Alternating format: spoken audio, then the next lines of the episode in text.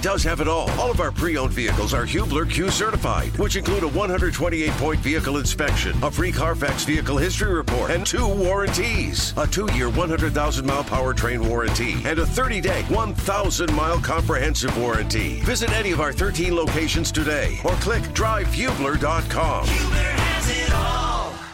Happy Tag Day, Jimmy. Right? Jimmy Cook looks completely befuddled and confused. That's because your mic wasn't on for the first half of your sentence. No, I, I heard it.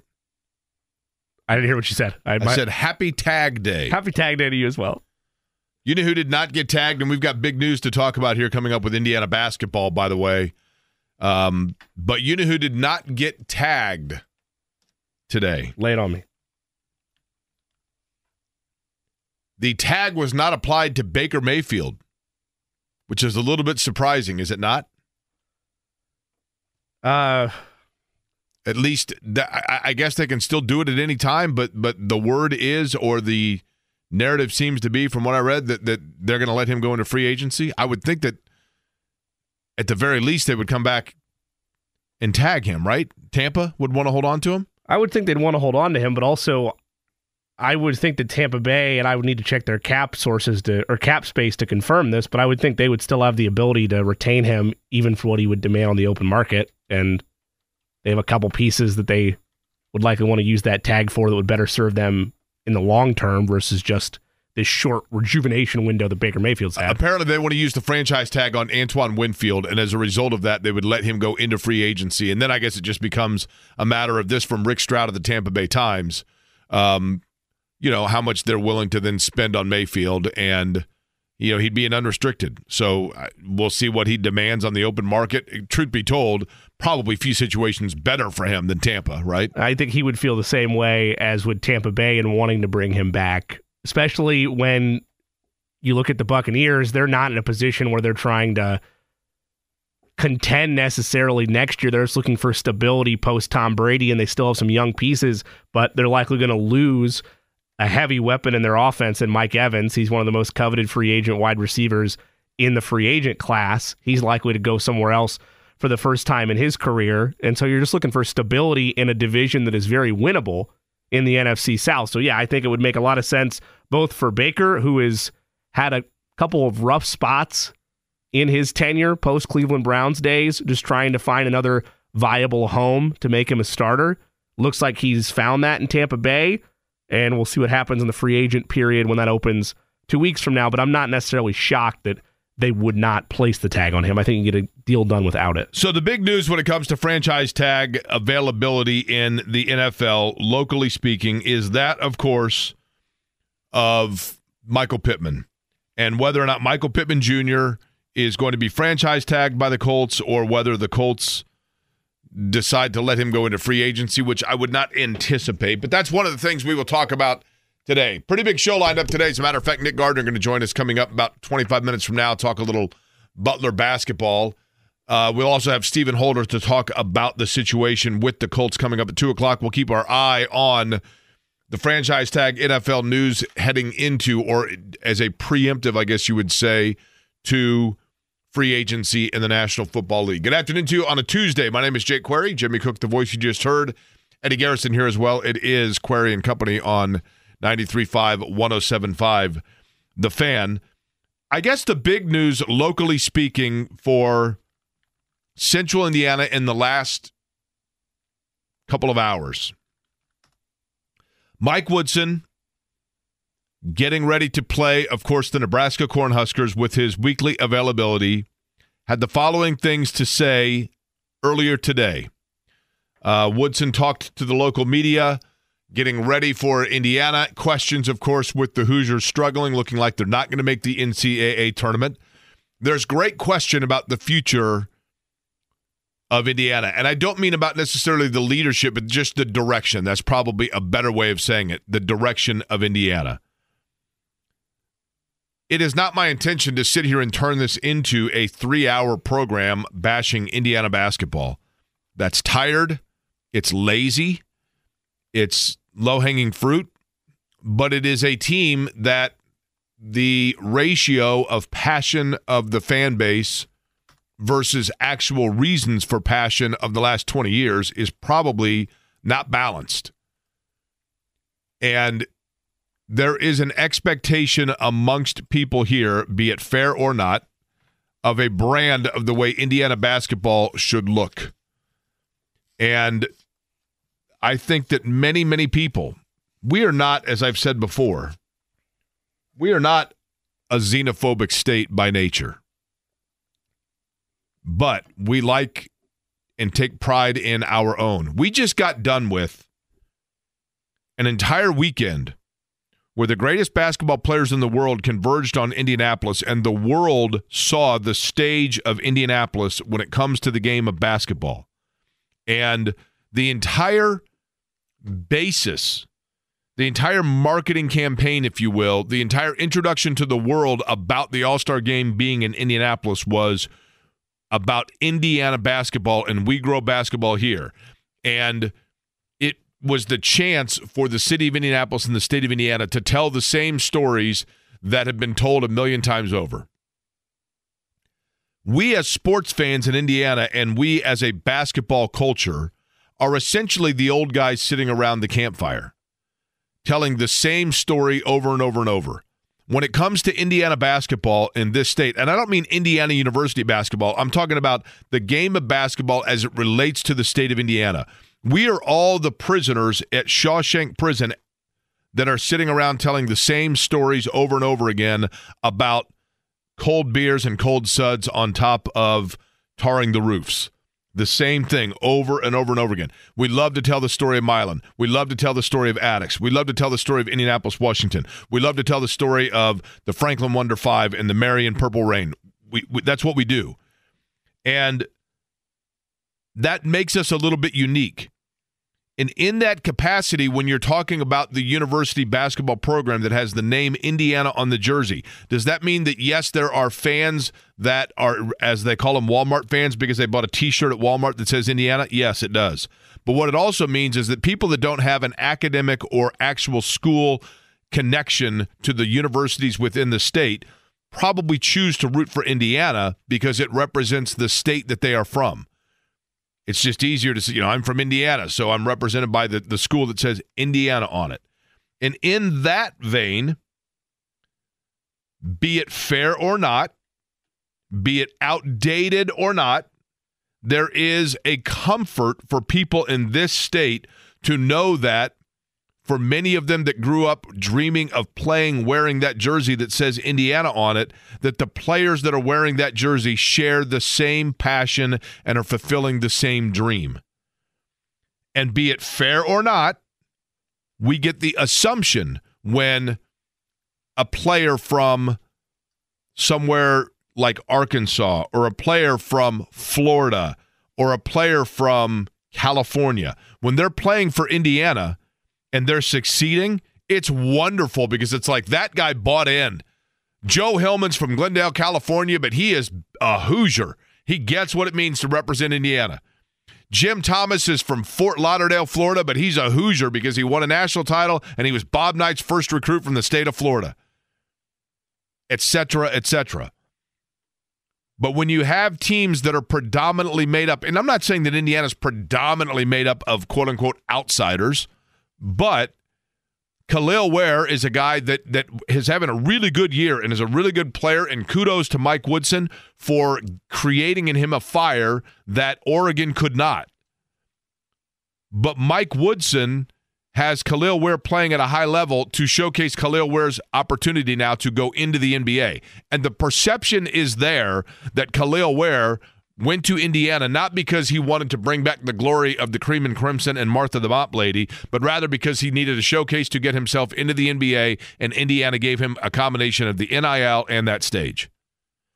And Mackenzie Mgbako is a wonderful player and a talented player when he's on and when he's invested, but he was a top five recruit that was locked in for Duke, and then at the last minute, Duke decided they didn't want him, and the perception is that Mackenzie Mgbako is at Indiana not because he wants to capture banner number six and reawaken the magic of the eighty-three Big Ten tournament team that scratched and clawed its way to a championship, but instead he's there because It's a program that gave him an opportunity when a big program turned their back at the last second. And that's the perception that fans have, and that all is somewhat understandable and more easily allowed when you have a team that is meeting expectation. This team is not. They've underachieved. They are, again, not going to make the N C double A tournament, which has become the norm in Indiana. I'm old enough to remember when, like, they had an incredible stretch of, like, twenty-plus years without missing the tournament. And in addition to that, you know, in eighty-six, when they got beat by Cleveland State in the first round, it was literally, like, this a state of mourning because that just didn't happen under Bob Knight. But that's the reality of where Indiana is today. And so when you combine the fact that Indiana has underachieved, Indiana is compiled of a roster that goes everything against what I was just talking about or plays into the narrative about those players, be it fair or not, and I would say somewhat unfair, but reality of expectation. And then you have a sixty-six-year-old coach that seemingly only got the job because he had played at Indiana forty-plus years ago. And yes, I know that he had connections to the N B A, and they thought that was going to be a gold, a golden nugget for recruiting, and it still may be. It's, but they don't play well together. They don't look overly prepared in game plan. They're not well constructed. And one would assume their roster is going to take over a significant change in the next year or so, and then you're really back to square one. So the question started to arise of what is the status of Mike Woodson? Mike Woodson answered that exact question and some other things today, but began with, Mike Woodson, your long-term sustainability at Indiana, or even more so, next year at Indiana is what? You know, I came back to try to put this team in the best position possible, and, you know, I'm going to continue to, to do that. I mean, I'm I'm sixty, almost sixty-six, but I feel good, and I still move around, and I think I still think well in, in terms of the game, and I still think I can teach the game. So I don't know. I mean, there there are coaches that are coaching into their seventies, and, you know, I don't know if that's something I'll do. I don't know. You know, I'll, but at this point, I'll take it a. a day at a time, a year at a time. I'm not going anywhere anytime soon, guys. I'm just not. So I'm going to continue to build this team and and try to put this team in the best position possible. Okay, here is point and counterpoint only. I get all of that, and that's cool.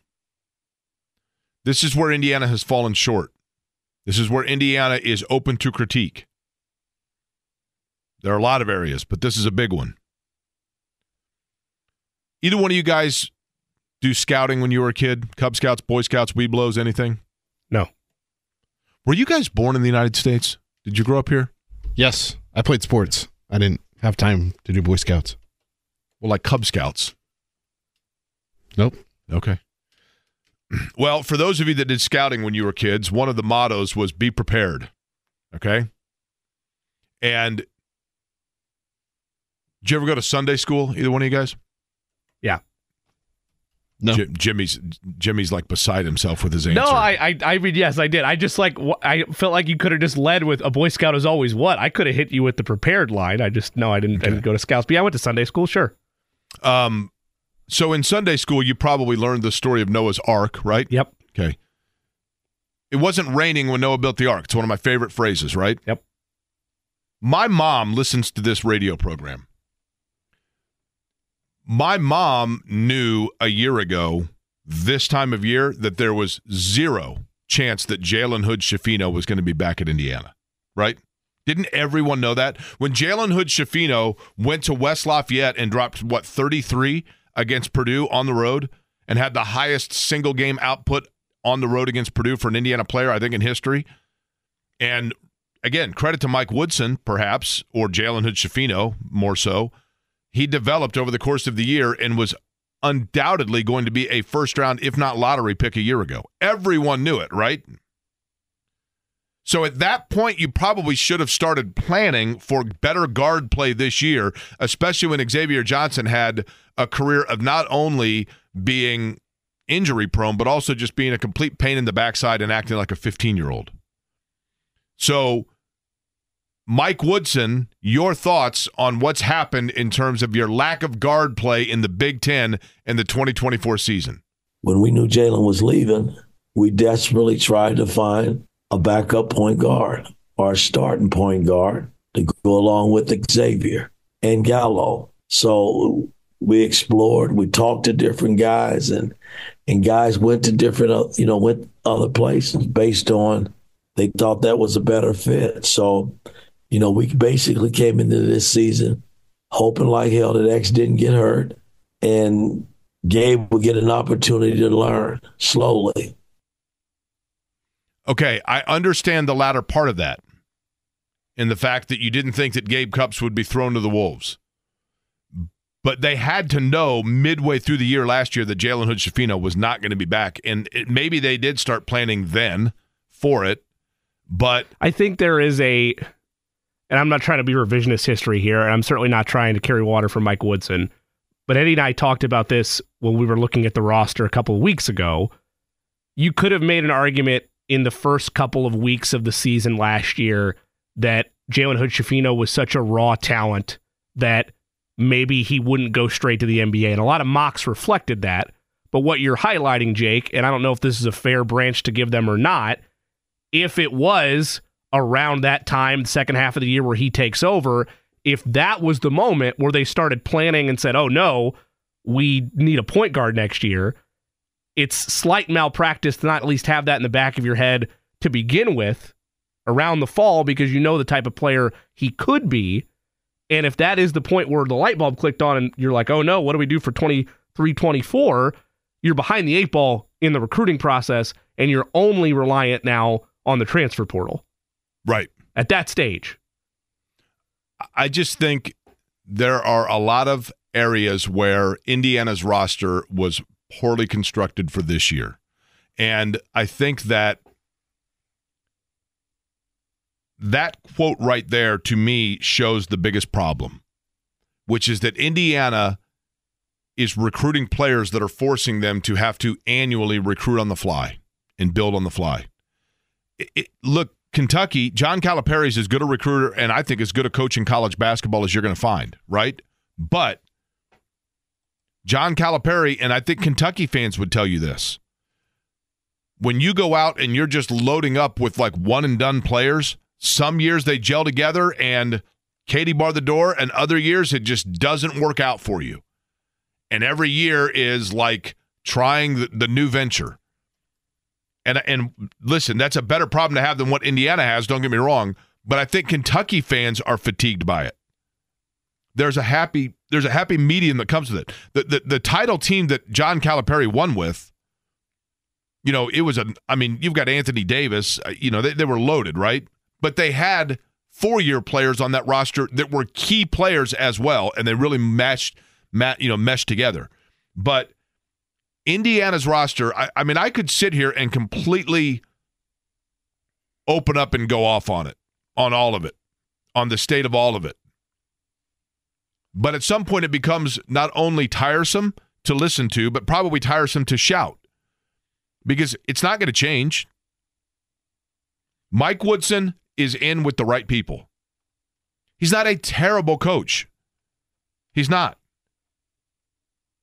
He's not a terrible guy. At least I assume he's not. I wouldn't know. He doesn't talk to anybody like locally in the media on his own flagship station, so I wouldn't know that.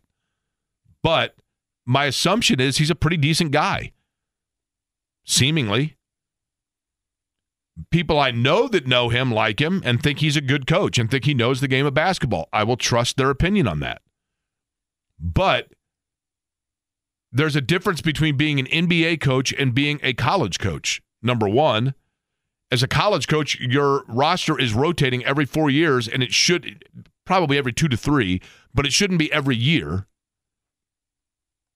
And you have to plan for and have into account backup situations and plans. They had none. The part that annoys me the most about this, I'm willing to forgive and look past the thought of them not being prepared for Jalen Hood-Schifino, and I don't want to, of his departure to the N B A. And I'm even willing to hear out the fact they might have missed in the transfer portal. Here's the issue for next season.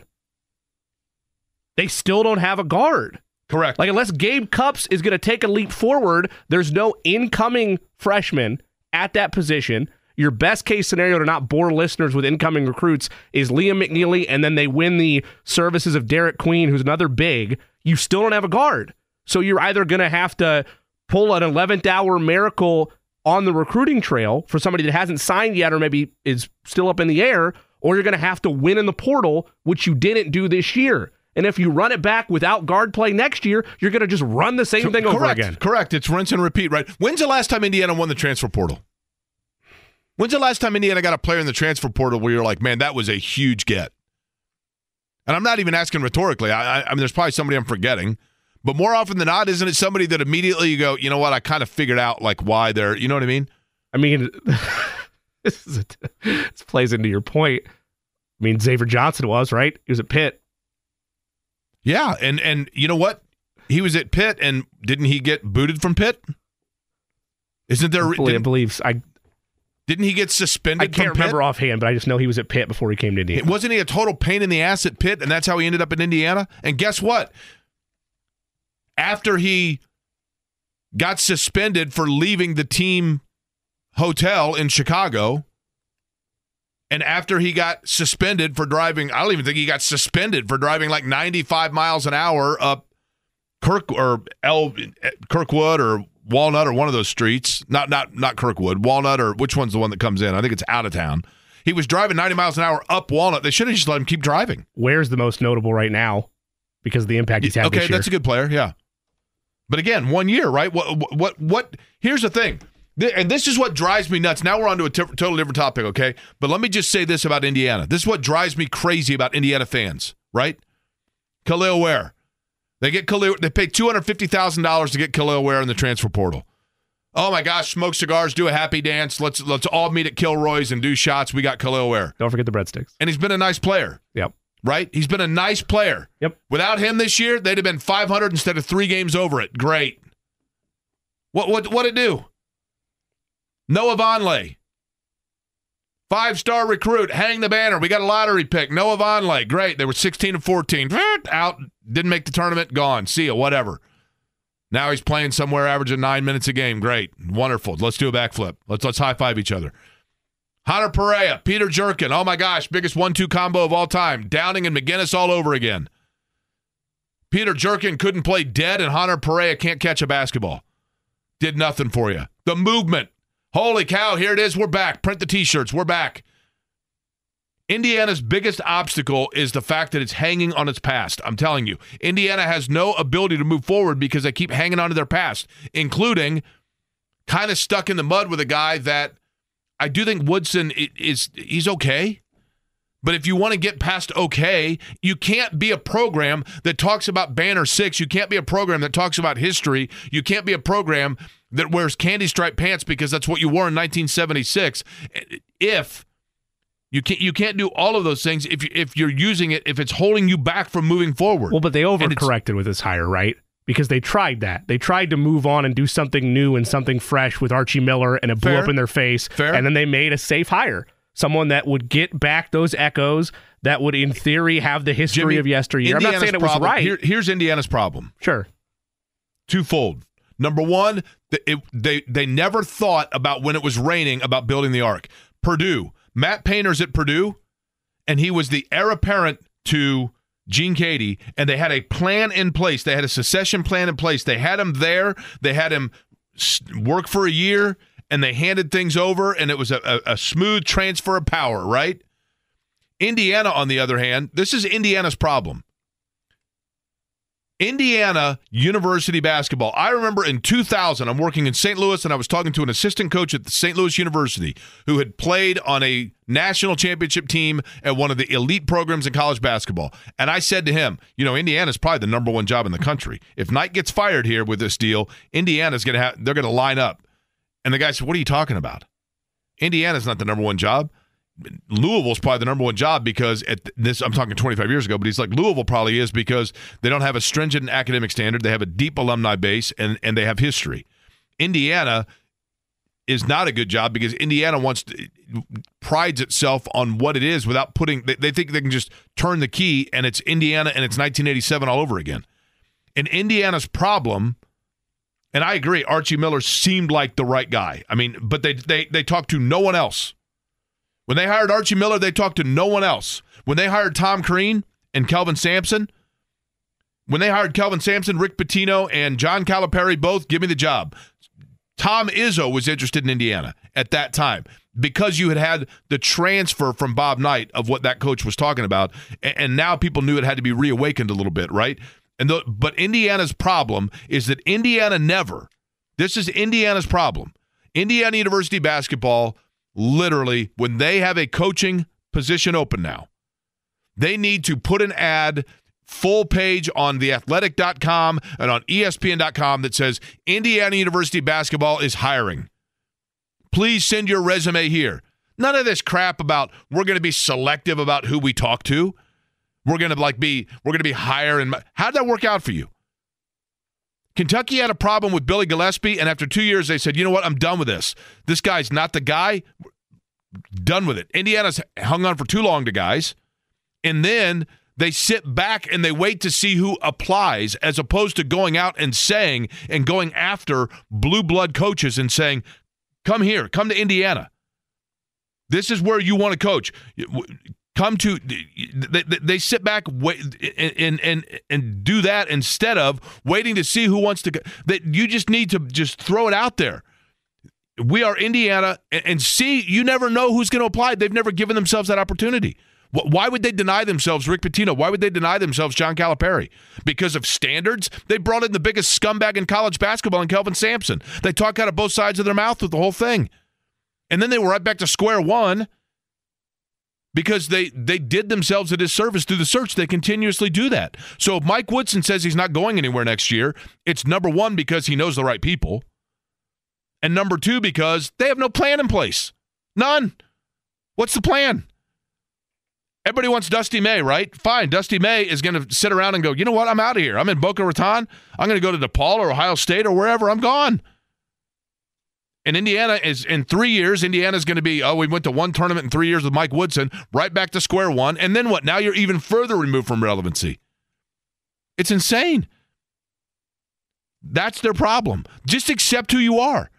Just say, you know what, we are, is Indiana basketball, we're a sixty percent program that goes to the tournament every four years and every six years goes to the Sweet sixteen, and we are Iowa State, we are Missouri, we are Arkansas, whatever. Just just accept it and admit it, period.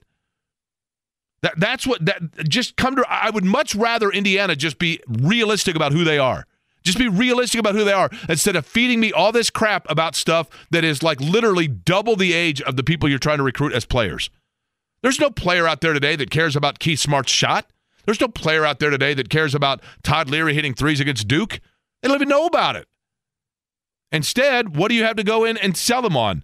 Hey, we'd like you to come here because our point guard went to the N B A and we had no plan in place, so would you mind signing at the eleventh hour? And maybe you too might be able to fight for an eleventh seed? Come on, man. It's infuriating. Absolutely infuriating. Uh, did you get a hold of Nick, Eddie? Uh, Nick Gardner, Butler Basketball. We'll talk about the Dogs, who did go out and actually find a coach that's kind of put things together for them, and they did so having to kind of revamp on the fly. We'll talk about it next. Whether it's audiobooks or all-time greatest hits, long live listening to your favorites. Learn more about Kisqali Ribocyclib two hundred milligrams at kisqali dot com and talk to your doctor to see if Kisqali is right for you. Big one tonight in the Big East between Butler and Villanova. And, Jimmy, you were telling me Butler right now stands – and I do – listen, I, I, I kind of mock, like mock drafts and that kind of thing. The one that is – I'm convinced of this. I, I think Joe Lunardi, when it comes to the bracketology, I'm not going to say that, like, he's scooped, so to speak, but, like, he whatever formula he has is very similar to the tur- Tournament Selection Committee because he usually is, like – he misses like one team. So it's a very good barometer. And like when you go out on a frozen pond and you start to hear that, and you know that it's things are a little bit tenuous. That's where Butler is right now, right? Yeah, so Butler's in the last four. Ann Lunardi's latest bracketology that released earlier today, they are the best of the last four in teams. So he has like a seed line ranking, one, two, three, four, fourth being the worst, that top spot being the best. They're in the best position of the last four in teams that include Gonzaga, Seton Hall, who Butler still has to play, and Ole Miss. Okay, and Seton Hall right now at ten and five in the conference, but seventeen and nine overall. Nick Gardner now joins us to talk about Butler. Nick, reality is the Dogs are seven and eight in conference, but sixteen and ten overall.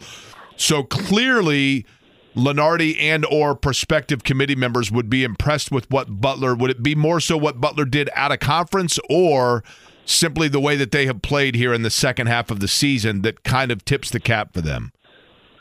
Uh, you know, I think it's a little bit of both, Jake. Thanks for having me on. First of all, good to join you guys. Um, I think, number one, you look overall, you've got, like, Boise, the, the win over Boise State down in Orlando. That's a good one. Boise State's numbers are good, so you've got a win over them. That Texas Tech win in the non-conference looks pretty good. That's one that they throw up there. Um, and, and I think maybe even most importantly, part of why they're positioned so well is they've avoided any bad losses, right? All of their losses pretty much have been Q one, Q two losses. They've avoided those Q three and Q four things. So there's no bad losses on the resume. Um, and you've got some big wins, obviously, over Marquette, at Marquette, at Creighton. So you put yourself in a position now where if you can, you know, take care of business. And now, Jake, you've got to, especially this week, right, where you, you're playing, you're at Nova tonight, at Seton Hall on Saturday. You've got matchups against two of those teams that you're seeing that you're grouped in with. Um, as far as next four out and, and that are on the bubble. So you can really solidify yourself. For instance, tonight you get a, you get a sweep, uh, you get a win over Nova, you got a sweep over Nova, you got to think you're above them in the pecking order. So a big, big week of opportunity continues for the Dogs. Butler Radio Network analyst Nick Gardner joins us. Nick, I was in attendance for that Providence game, and it was great to see a Butler win on Super Bowl weekend and see a good packed crowd at Hinkle Fieldhouse, as has been the case. But that game led to a string of the last three, including that Providence game, giving up north of forty in the second half and being outscored in the second half in each of the last three games. They're one and two in those games, though they've played three games over their last seven days. Is this a fatigue thing towards the end of the season for Butler as to why defensively things have been down in the second half and the offense hasn't been able to pick it up, or is it something else that you can point to as an area that can be fixed for Butler in the home stretch? Um, I wouldn't necessarily say it's a fatigue thing. I think this group, um, you know, really, you look back at that second half on Saturday against Creighton, that was kind of the one time that this team wasn't able to punch back. They kind of got hit in the mouth in that second half to start, and they were never able to really recover. And that, that's the aberration. For the, the norm has been this team has been able to It's about now. They haven't come back and won all those, um, but they've been able to, to kind of throw a counterpunch, and you just didn't see that. I think part of it was um, the offense let the Dogs down really on Saturday, and with Creighton, you've got to keep pace with Creighton just because of how quickly they play, how potent they are offensively, and I think you saw how it snowballs against a team like that. Go back to the Marquette game last week.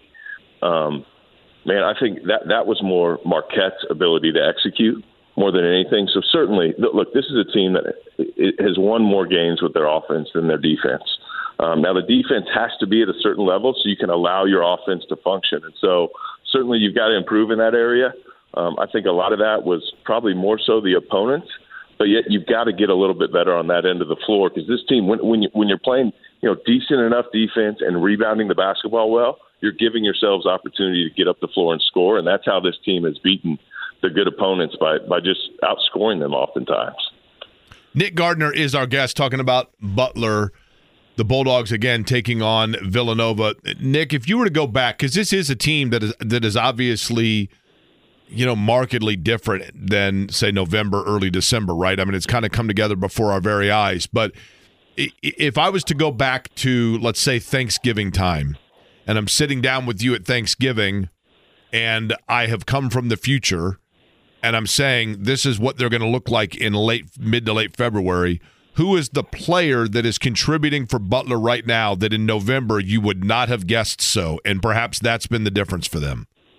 Well, I think, you know, one guy, Jalen Thomas, has been playing really well. And, and I think you go all the way back to that first, the win at Marquette a while back. He really, like, that's when his play kind of picked up, and he's just been much more active. He's rebounded the ball really well. Look, he scored nineteen um, on Saturday against Creighton. And so for the most part, you've had, you know, B J Davis, Pierre Brooks, Jamil Telford, Posh Alexander, man, they've been pretty consistent throughout. And, and, and Jalen has come on of late. And so if you can kind of get those guys back, Pierre's been a little more quiet of late. Um, but if you can kind of get those guys back playing at the, the level they've been accustomed through all year, and then you get Jalen Thomas's production, I think that's the guy who can really be kind of an X factor the next month or so. If he can continue uh, to be as active and scoring the basketball as well, that's just another threat that makes it really tough to guard this group when the Dogs are on offense. Nick Garner of the Butler Radio Network, nice enough to take some time with us. Nick, I know that a twenty-two and nine COVID season is mixed into this stretch, but it's pretty incredible with all the success that Butler had from the two thousands onward to think that it's been six years since they've been a part of March Madness. And that has done an incredible job. The fact that they are in the position that they're in in year two, when I think outside the program, maybe not inside, but from an outsider's perspective, it feels like maybe they're a year ahead of where they're supposed to be. But hey, these opportunities, you got to take advantage of them when they're there. From your perspective, what does that mean that they could potentially end this drought and be maybe ahead of schedule to some if they close strong these next couple weeks?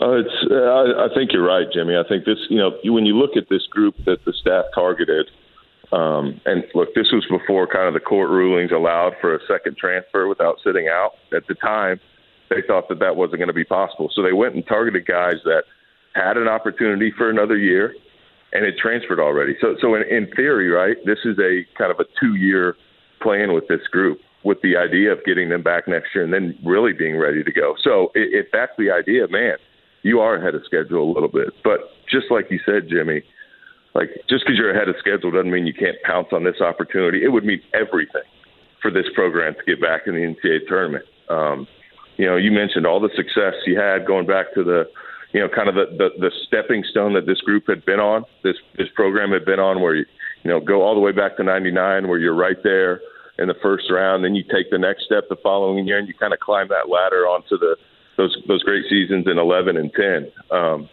but, but make no bones about it, that is the goal, right? Whether it's a year ahead of schedule or not, you, you've got an opportunity in front of you, and you, you've got a really good opportunity with the schedule, how it, how it unfolds, you know, down the stretch here. So um, whether you're a year ahead of schedule or not, um, they know, they understand the opportunity at hand, and, and they understand the importance for Butler of being in the tournament and being a perennial contender. And, and so I think they're going to play with that type of urgency down the stretch. Nick, we oftentimes, Nick Gardner's our guest, we oftentimes ask or expect players or teams to kind of reinvent themselves if they're not playing well over the course of a year. You know, hey, They they were playing this style of offense. Now they need to start doing this, you know, whatever else. We we expect players to mature and change. And oftentimes we expect players to just buy into whatever the coach is selling. And if it falls short, it's on the players, not the coach, you know, unless it becomes habitual. How is Thad Matta in the two years that he's been at Butler now coming back? And I know that you probably didn't watch him game in and game out at Ohio State, but I think we all paid a little bit of attention because of his Butler connection. How has Thad Matta evolved in year number two here at Butler? How is he a different coach, philosophically, approach, whatever it may be, in any way, shape, or form than what he was the day he took the job? That's a good question. I think I, I don't know that he's changed a lot. I think what he did was he went and went, went and got a roster that is more suited to how he coaches. I think one thing Coach Matta does a great job of is he is going to instill confidence in his players. They are going to have belief in themselves and in each other that is on par with no other coach they've played for. Like, that's what he does.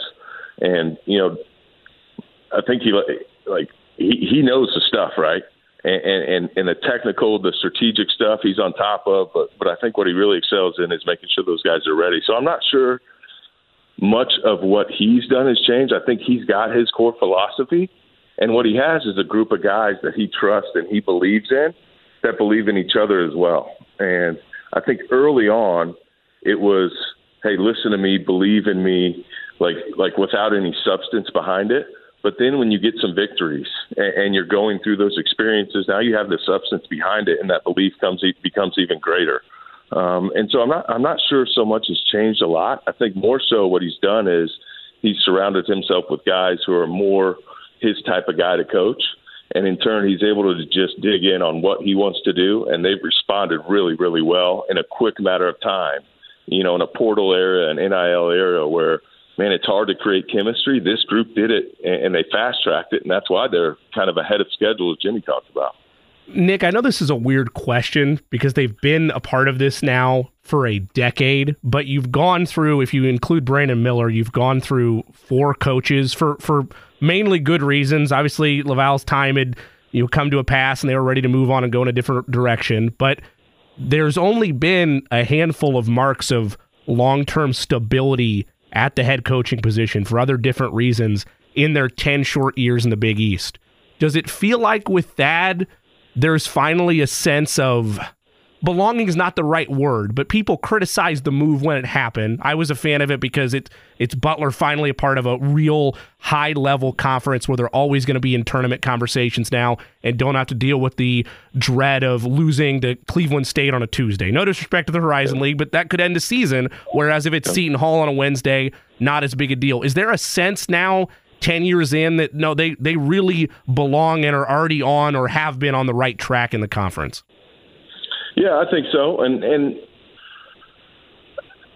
I think you're exactly right. Um, like, there's no pressure. Like, Indiana State right now, they're playing with the most pressure of maybe anybody in college basketball, right? Like, they, they can't slip up, and, and they sadly, they, they kind of wore that last week. And so now you're in a position where you've got all these opportunities. I, I think you're right. I think that it, it has been solidified. Now, at the same time, I still think there's there's a chip on a lot of – Uh, on the shoulders of a lot of Butler folks to go get some more respect from the Big East, right? To go get some more wins and to try to prove themselves to those old school Big East blue bloods, for lack of a better term.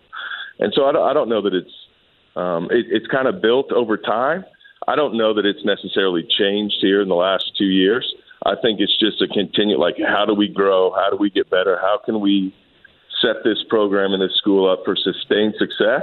And certainly, With with a guy like that at, at your leadership, you, you feel really good about it. This is a guy who's won a ton of games. He's built big-time programs, and so you feel good about it. But I don't know if it's been like an epiphany or anything over the last couple of years. I think that's something that's just been building over the ten years in the league. Hey, have you sensed, Nick, Rick Pitino, you know, caught a lot of national headlines this week for being pretty critical of his, his cast at Saint John's. Did you sense at all in, in watching their games like a frustration from Pitino? Yeah, absolutely.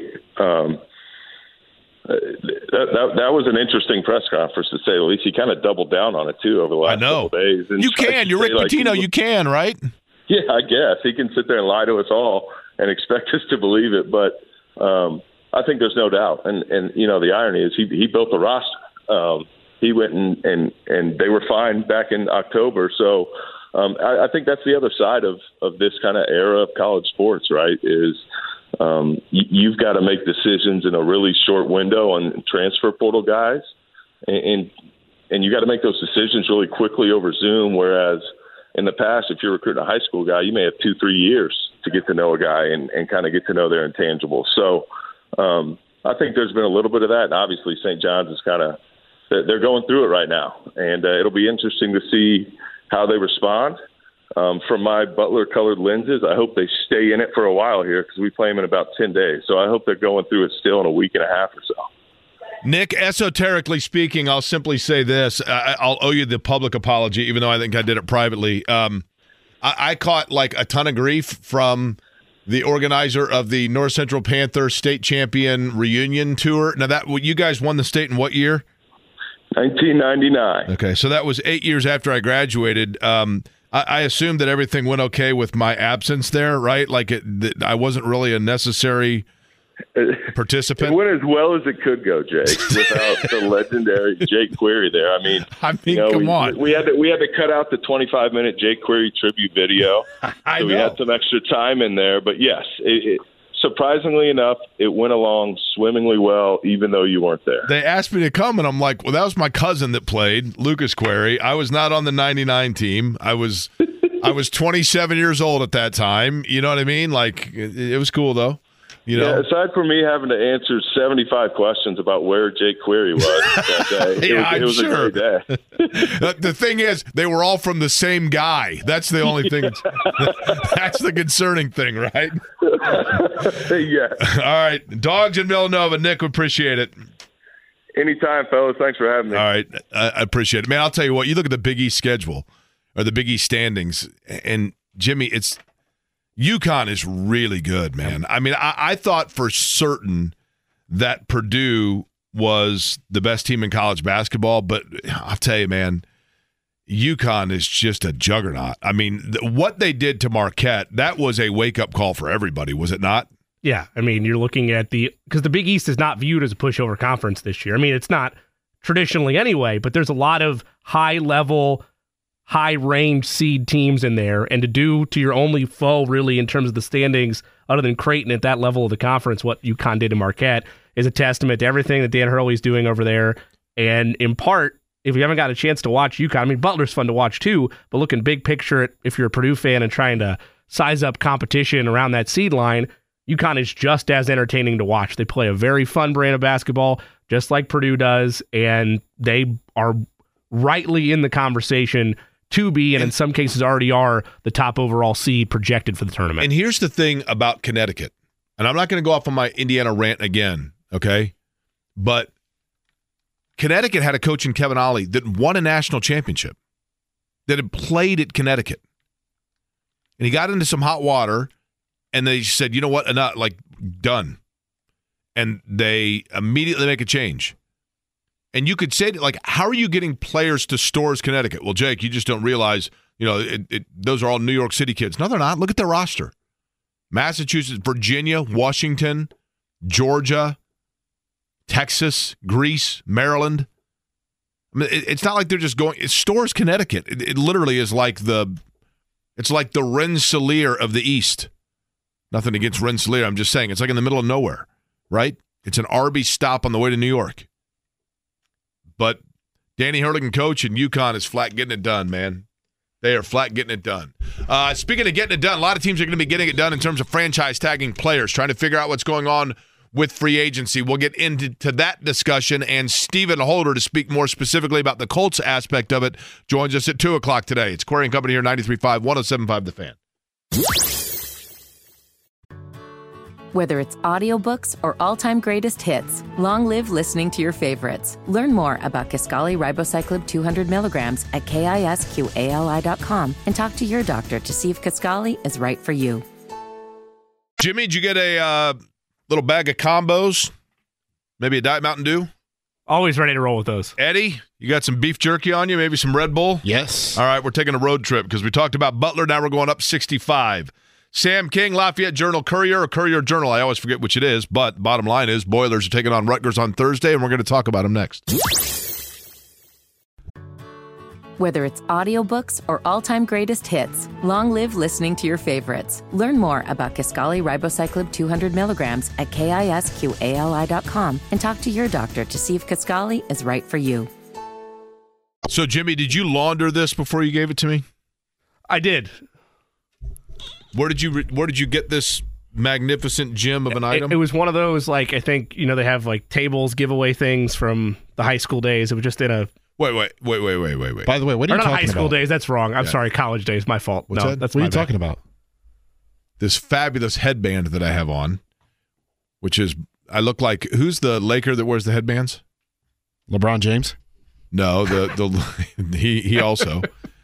I'm not going to sit here and powder Austin up my Reeves? Hands and, No, who, where's Caruso now? Oh, Alex Caruso, yes. Yeah, Alex Chicago. Caruso. He always wears a headband too, right? Correct. Or Chicago, yeah. Yeah. Carmelo? Yeah, but those guys are cool. Alex Caruso's not, right? I mean, like, I, I realize. So you just called yourself not cool. Noted. That, that's what I'm saying. You got to know, you got to be aware of your own limitation. I was just hoping you could a, break it out for it's the. It's a beautiful uh, Pabst headband, and I'm happy to hear that you're Ron Colley. They were handing out nope, beer headbands nope, for everybody. That's cool. That was okay. my fault. Nope, nope. Ron Colley's a fine They've institution. They've had enough scandal over there. They don't need any more, Jimmy. Come on. Uh, I just thought you could be able to use it for the uh, P A P S party. Thought we were gonna the P B R party. P B R party. Diet Coke's perfectly sufficient, by the way. Now I always get confused. Eddie Garrison, I will allow you to illuminate for me. Is it Lafayette Courier Journal or Lafayette Journal Courier? Journal and Courier in West Lafayette, I believe, is the proper terminology. It's definitely a Lafayette paper, right? It's the Lafayette Journal and Courier? Yes. So it's a journal, and then the courier is the guy on the bike, right? So the journal would be the paper. The courier is the person delivering it. I'm confused by all of it, but Sam King writes for him and joins us on the program, and I'm sure is thrilled to be doing so with that introduction. Sam, it's Lafayette Journal and Courier, correct? That's correct. It's not the worst introduction I've ever had, I promise you. Okay.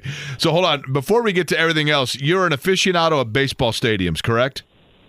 Uh, aficionado in terms of I've been to almost all of them, but uh, they keep building new ones and keeping me uh, racking up airline miles to try to get to all of them. Okay, here we go. I've been to, I don't know, probably eighty percent of them. So um, we'll we'll do this real quick before we start talking about Purdue.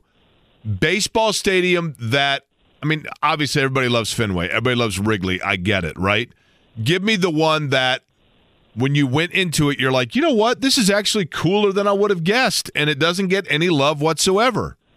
Which one? Uh, I have one in mind here. I, I would say Baltimore. The uniqueness of that and just the warehouse being built into the stadium, uh, I thought was pretty cool.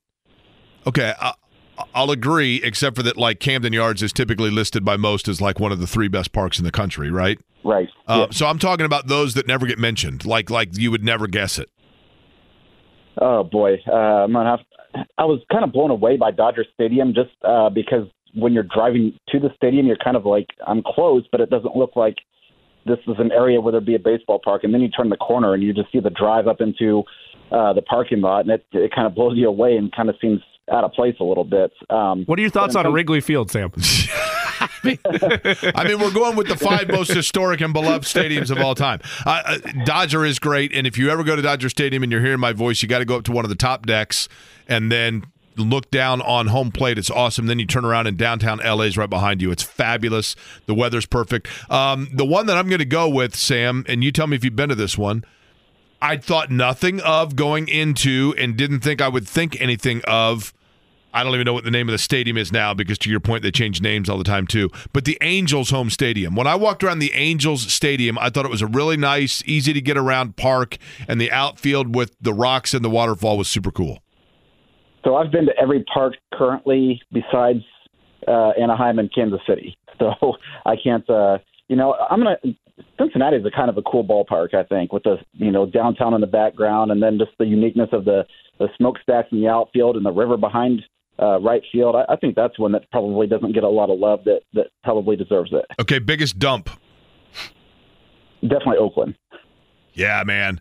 I mean, they're, they're, they're, there's a reason they left, right? When I went to I went to Oakland to an A's game, and literally like two weeks later, they had a game suspended because they had raw sewage floating through the visiting team's clubhouse. That does not surprise me. That's a, that's an uh, issue, but- right? When I was in Oakland, I sat out in the outfield just in some random seats and was the only person, you know, within four sections. Oh, and, totally. I'm uh, surprised somebody, you they got the tarp up, right? Yeah. Somebody came out and told me I had to go back to my seats, and I was like, you're going to make me move to my seat when, you know, there's five thousand people in the in a football stadium. It's why the you, best. Why, where anyone is sitting right now. So. It's the best. I know. And not to mention, if you go on the wrong night, it's like forty-five degrees there. But okay, Sam King, we're talking about Purdue is the reason we have you on. Obviously, Boilers and Rutgers up next at Mackey. Let's begin with what happened at Ohio State. Were there trends in that game that you see as concern for the home stretch, or do you chalk it up as just kind of an anomaly? Every once in a while, you get a bad day. No, I, you know. I kind of got in a mini Twitter feud with somebody over this where I said it, it's not shocking if Purdue goes to Ohio State and loses. Um, when you look at Ohio State's season as a whole and the record and the fact that uh, a coach has been fired there, yeah, it's maybe a little bit shocking. But when you look at individual talents, I think Ohio State is a bad matchup. Uh, Bruce Thornton is a big, strong guard that scores a lot of points. Uh, and then Jamison Battle is a guy that just got hot. And, and it seems like the formula for beating Purdue, at least this year, is hitting three-point shots and uh, forcing turnovers and getting points off of turnovers. And those two things uh, both happened with, with Jamison Battle hitting three threes and, I don't know, a, a minute stretch there when Ohio State really opened the gap. And then uh, getting, I think Ohio State had twenty-four points off of turnovers. And the three losses, uh, I think it's been uh, twenty-plus points maybe average off of turnovers that the opponents have gotten. So uh, pretty easy to win a game when you're getting that kind of production just off, you know, throwing the ball out of bounds is bad, but at least you get to go back and be on defense. When you throw the ball away and it's a, an easy layup, um, that's, you know, maybe a four or five-point swing that uh, you can't afford on the road in the Big Ten, and uh, it caught up to Purdue. But I don't think it's anything that uh, is going to carry over this week, and, and you're going to have to worry about long-term. I think, you know, the, the last two times this happened, Purdue turned around and went on, uh, I think, a seven-game winning streak and then a nine-game winning streak. So you kind of hope to Uh, even have a longer winning streak that extends all the way to Phoenix uh, if you're a Purdue fan right now. Sam King of the Lafayette Journal-Courier joins us. Sam, you mentioned guard play and the idea because Ohio State is able to platoon a couple of those of bigger-sized guards. And guard play for Purdue has been the biggest praise point outside of Zach Edey being Zach Edey this year, the growth that you've seen from guys like Fletcher, Lawyer, year over year. If they are to draw in the tournament, I know we're mapping things out. Is there anything from this season? And it's only three losses. That's how good they are, right? We're we're nitpicking to some extent.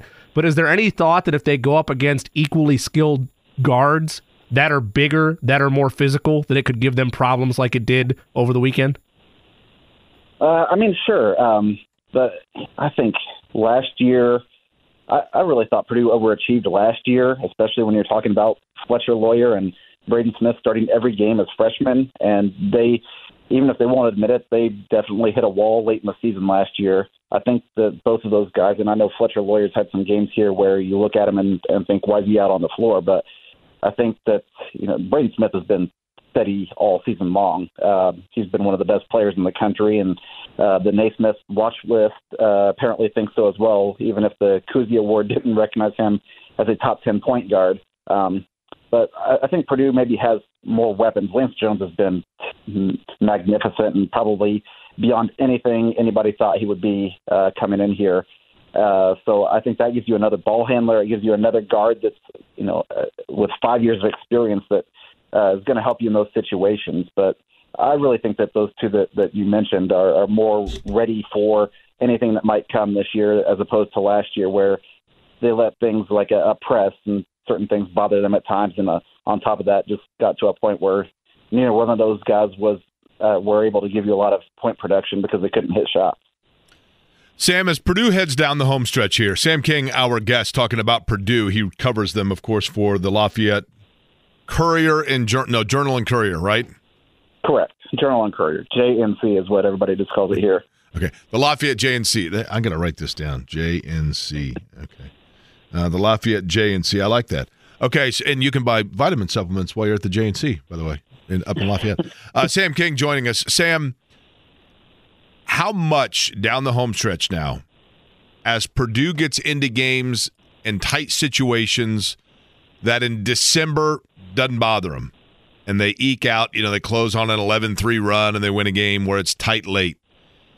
How much now in those situations does Fairleigh Dickinson start to re-creep again and just apply that pressure and those nerves?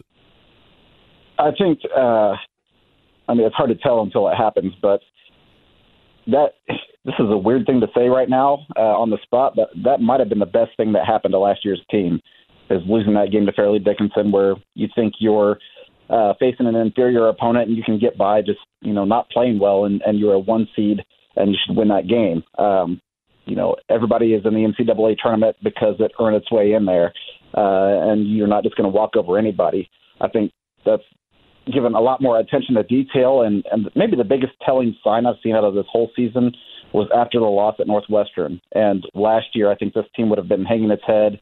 Uh, everybody would have been down, or people would be getting on each other a little bit. And everybody came out of that game, and, and we talked to Fletcher Lawyer after, and he said, you know, everybody's positive. They know you don't go through a season and go undefeated. You're going to have losses and setbacks, and maybe Purdue doesn't, you know, go into the tournament and, and make a run. But I think the team is kind of more prepared for what's to come. Uh, to everybody on that team's credit, to Matt Painter's credit for uh, is starting at the top and trickling down. They've owned that loss to F D U. Uh, everybody knows those questions are going to come up here in a few weeks. And I think that uh, they've just kind of accepted, yeah, that happened, but can you learn from it? And I think that the, the Boilermakers have this season.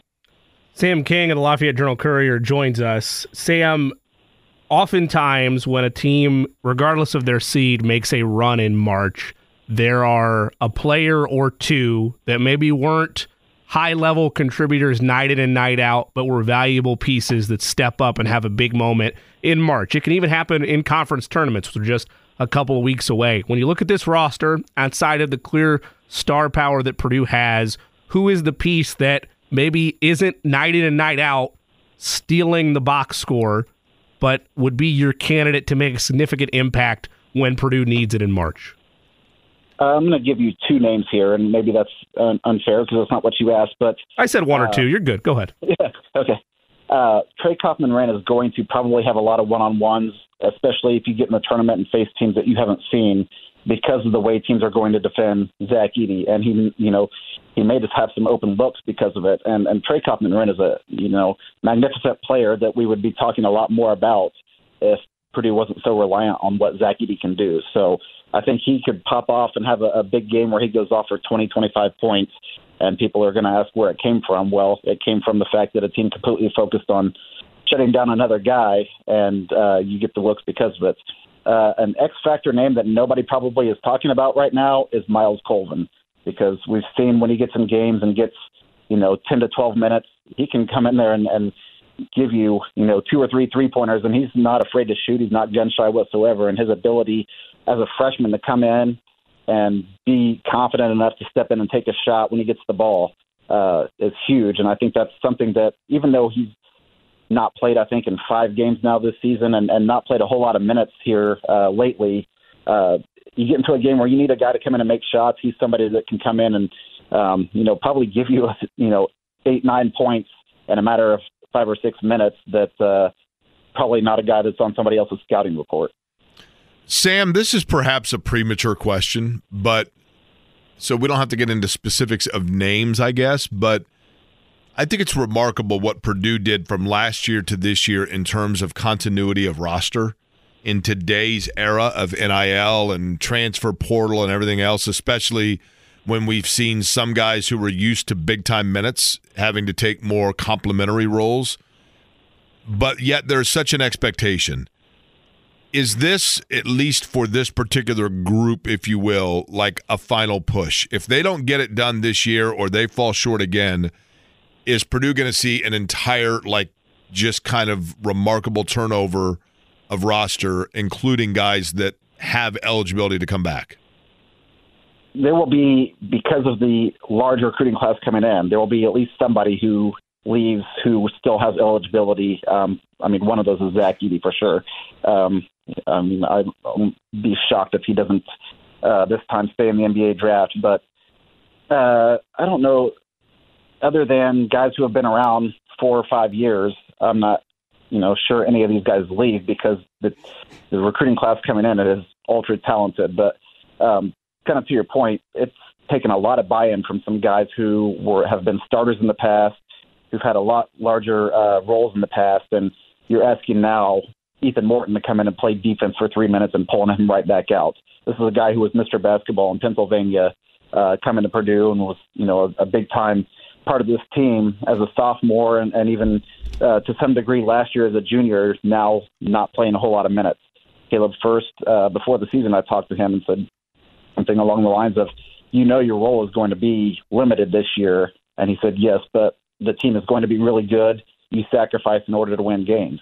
So it's all good when you're winning games. When you're twenty-three and three, everybody's happy with their role because it's working. But if you lose two or three games in a row, you know, people are going to be asking questions. People are already asking questions like, why is Mason Gillis not starting and things of that nature? But, you know, you can answer that with, we're winning games.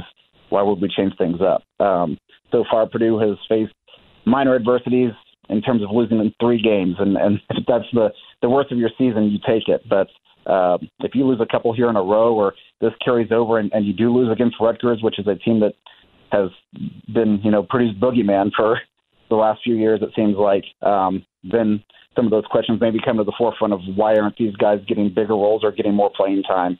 So uh, long-winded answer, yeah, I don't see anybody leaving who's a, a big part of this team this year um, that would be a surprise. Purdue beat writer for the Lafayette Journal-Courier, Sam King, is our guest. Sam, as I understand it, you got a little bit of, maybe not a Twitter feud, but you dunked on a uh, podcast earlier this week in regards to factoids regarding Purdue basketball. I'd like you to elaborate to our audience, for those that don't follow you on Twitter, at Samuel T. King, why you had to set the record straight about Purdue. Uh, well, there, I feel like, I, you know, Purdue doesn't need me to defend it, but sometimes I see just awful takes, and, you know, one of those was uh, recently somebody said you can't beat Alabama if, if you know, the Crimson Tide hit eighteen threes in a, a game. There's nobody in the country, Arizona, Purdue, UConn included, that can beat Alabama when it hits eighteen threes, and, and Purdue won a game, I think, ninety-two or ninety-four to eighty-eight earlier this year, where uh, Alabama did hit eighteen or nineteen threes in that game, and I think hit twelve in the first half and only led by four. So, um, you know, you have to, I think you, Matt Painter has said this numerous times, to beat Alabama, you have to outscore Alabama. And, you know, on that particular night uh, in Toronto, Purdue was able to do so. But, you know, I see a lot of bad takes, and I'm sure that every fan base has it. Um, I saw somebody the other day saying Miles Colvin should be starting over Fletcher Lawyer, and I, I didn't respond, but I was just like, these guys aren't even playing the same position. And, and you know, to to the point that Matt Painter makes so often is people that say some of this stuff, they don't know basketball. So, um, and I'm not, not going to say I do or I'm smarter than Matt Painter by any means, because he's probably the, the smartest basketball mind I've ever talked to. But, um, you know, th- there's just a lot of bad takes on Twitter, and Uh, you really start to see those when you are uh, coming off a loss, especially a loss to a team that you didn't expect to lose to. Situationally, has this team faced a little bit of everything you could ask for for a team with their level of expectations, in terms of close games, in terms of needing second-half rallies, in terms of a couple of losses? Have they experienced, from a situational basketball standpoint, about as much as you could ask a team in terms of, you want to win every game, but experience going into the tournament, not just including previous years, focusing solely on this year? I think the past week told us a lot about this team, and I know that Purdue went one and one, but in both of those games, you're down at halftime. Uh, you're down eight to Minnesota, and you come back and win on your home floor. You're down five at Ohio State, and nothing's going your way, and you come out and tie the game with a minute and a half left. Now, I know Ohio State came back down and hit a shot to answer it, to take the lead and ultimately win the game. But uh, Purdue was down double digits with fourteen minutes to go at Ohio State, and, and ties the game uh, with a lineup that was Caleb First, Ethan Morton, two guys who aren't going to shoot the ball, and then, you know, three other guys in the game who are scorers. So uh, that really told me a lot about this team. You know, we can, we feel like we can come back, um, talking as Purdue, uh, from any situation. And I think that Purdue has shown that this year, whether it be winning a high-scoring game, winning with defense, whatever it takes, Purdue has shown a way to win games in a lot of different ways this season. Sam, I do this every once in a while with people. Sam King is our guest from the Lafayette J and C um, on the program, talking about Purdue. I make a statement about like an observation, and then I allow the person who covers that team closer than I to grade my observation. So I'm going to make right. an observation or kind of a prognostication, and then I want you, Professor King, to grade it, okay? Sounds um, good. Let's do it.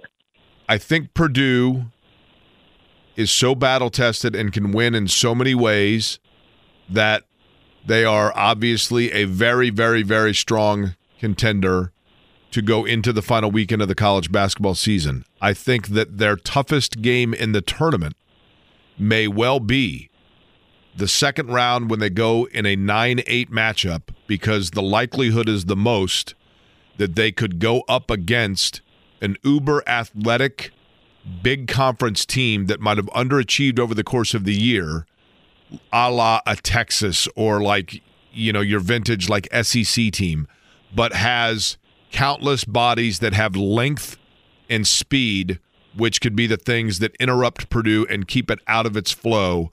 And that second game could actually be their most challenging. And that if they get through that, then they find their way to the Final Four. Thoughts?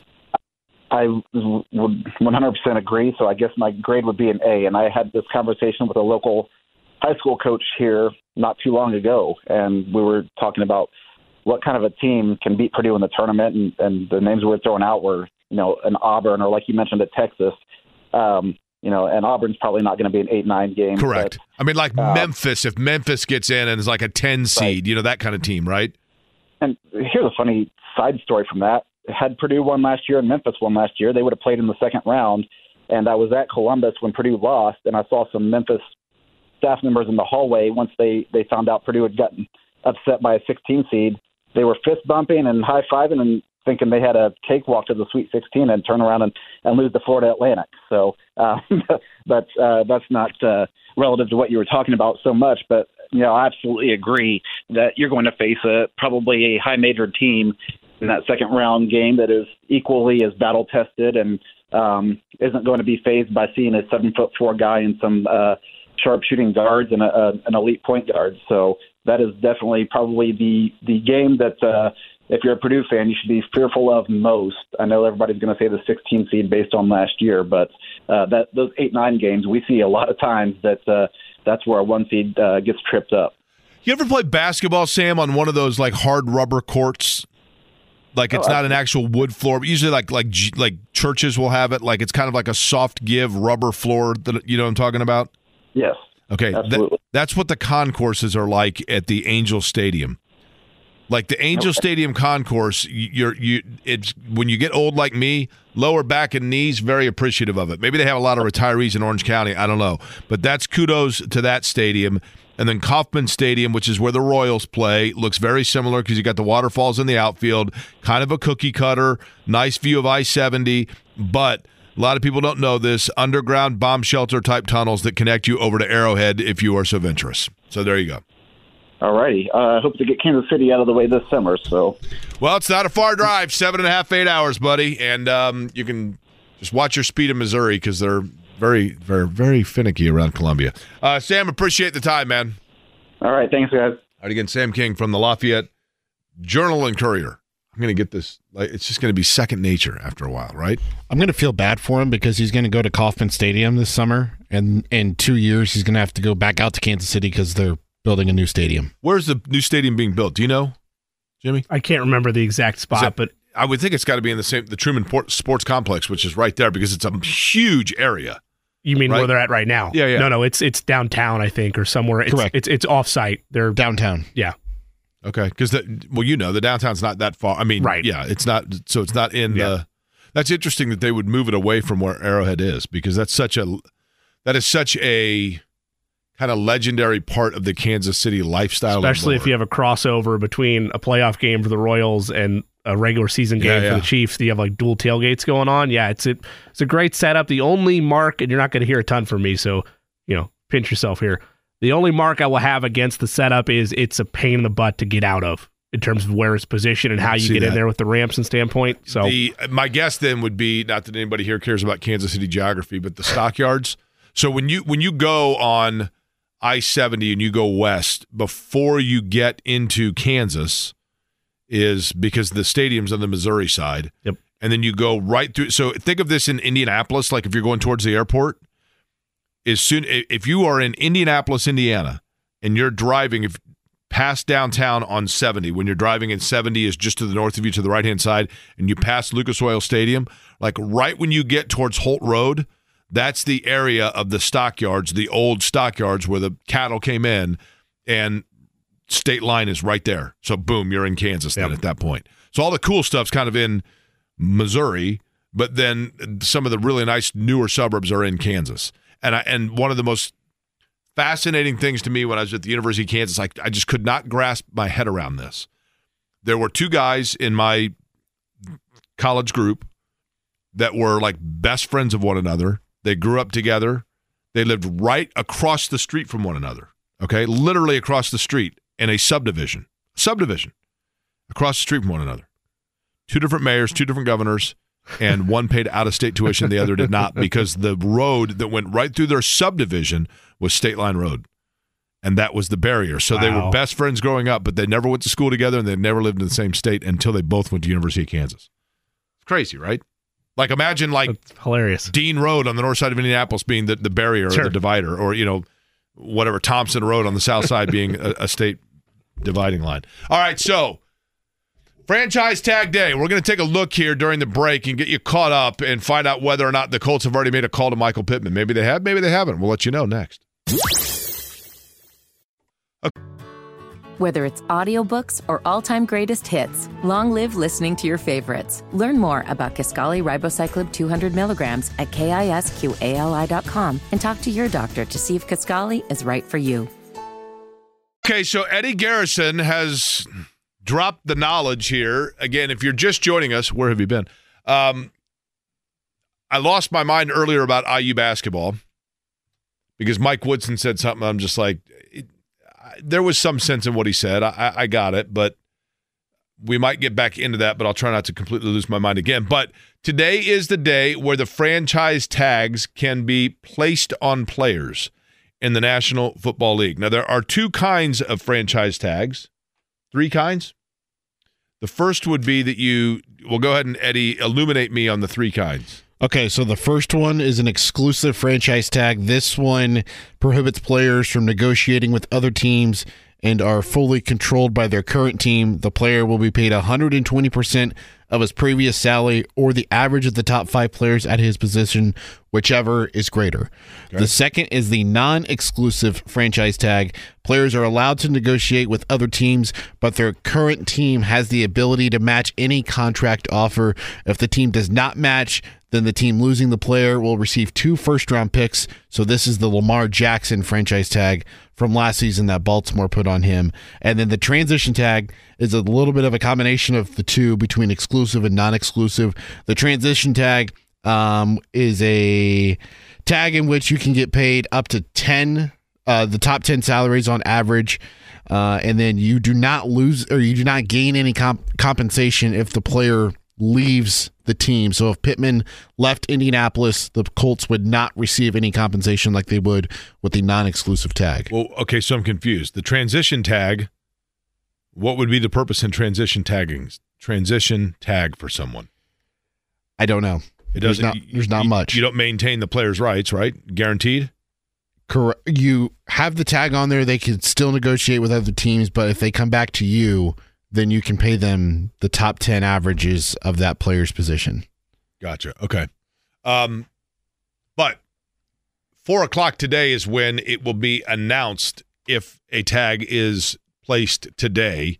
What we do know in terms of the, Michael Pittman's the big one for the Colts to see. It, look, Pittman is the player we assume they would place the tag on. There are others they could do it if they wanted to, I guess. You know, Julian Blackman or somebody. You know, there are other. Doesn't have to be Michael Pittman. If Pittman they place is the assumed player that they would prioritize towards placing it. If they place it on somebody else, do you and I want to go ahead and help Michael Pittman Junior pack his bags, or should we wait for Chris Ballard to call us for that?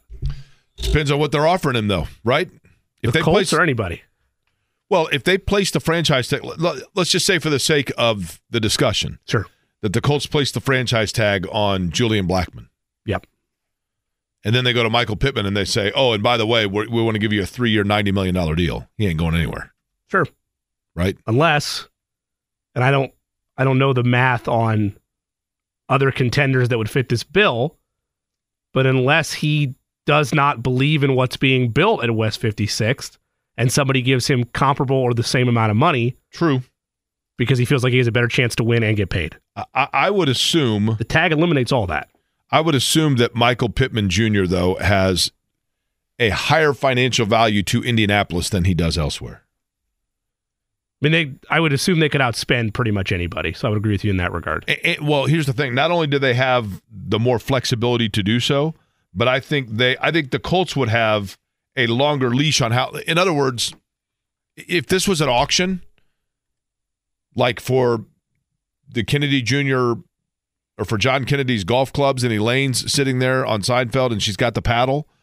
She knows that she's got a limit she can spend, but she went over it because she got over, over competitive.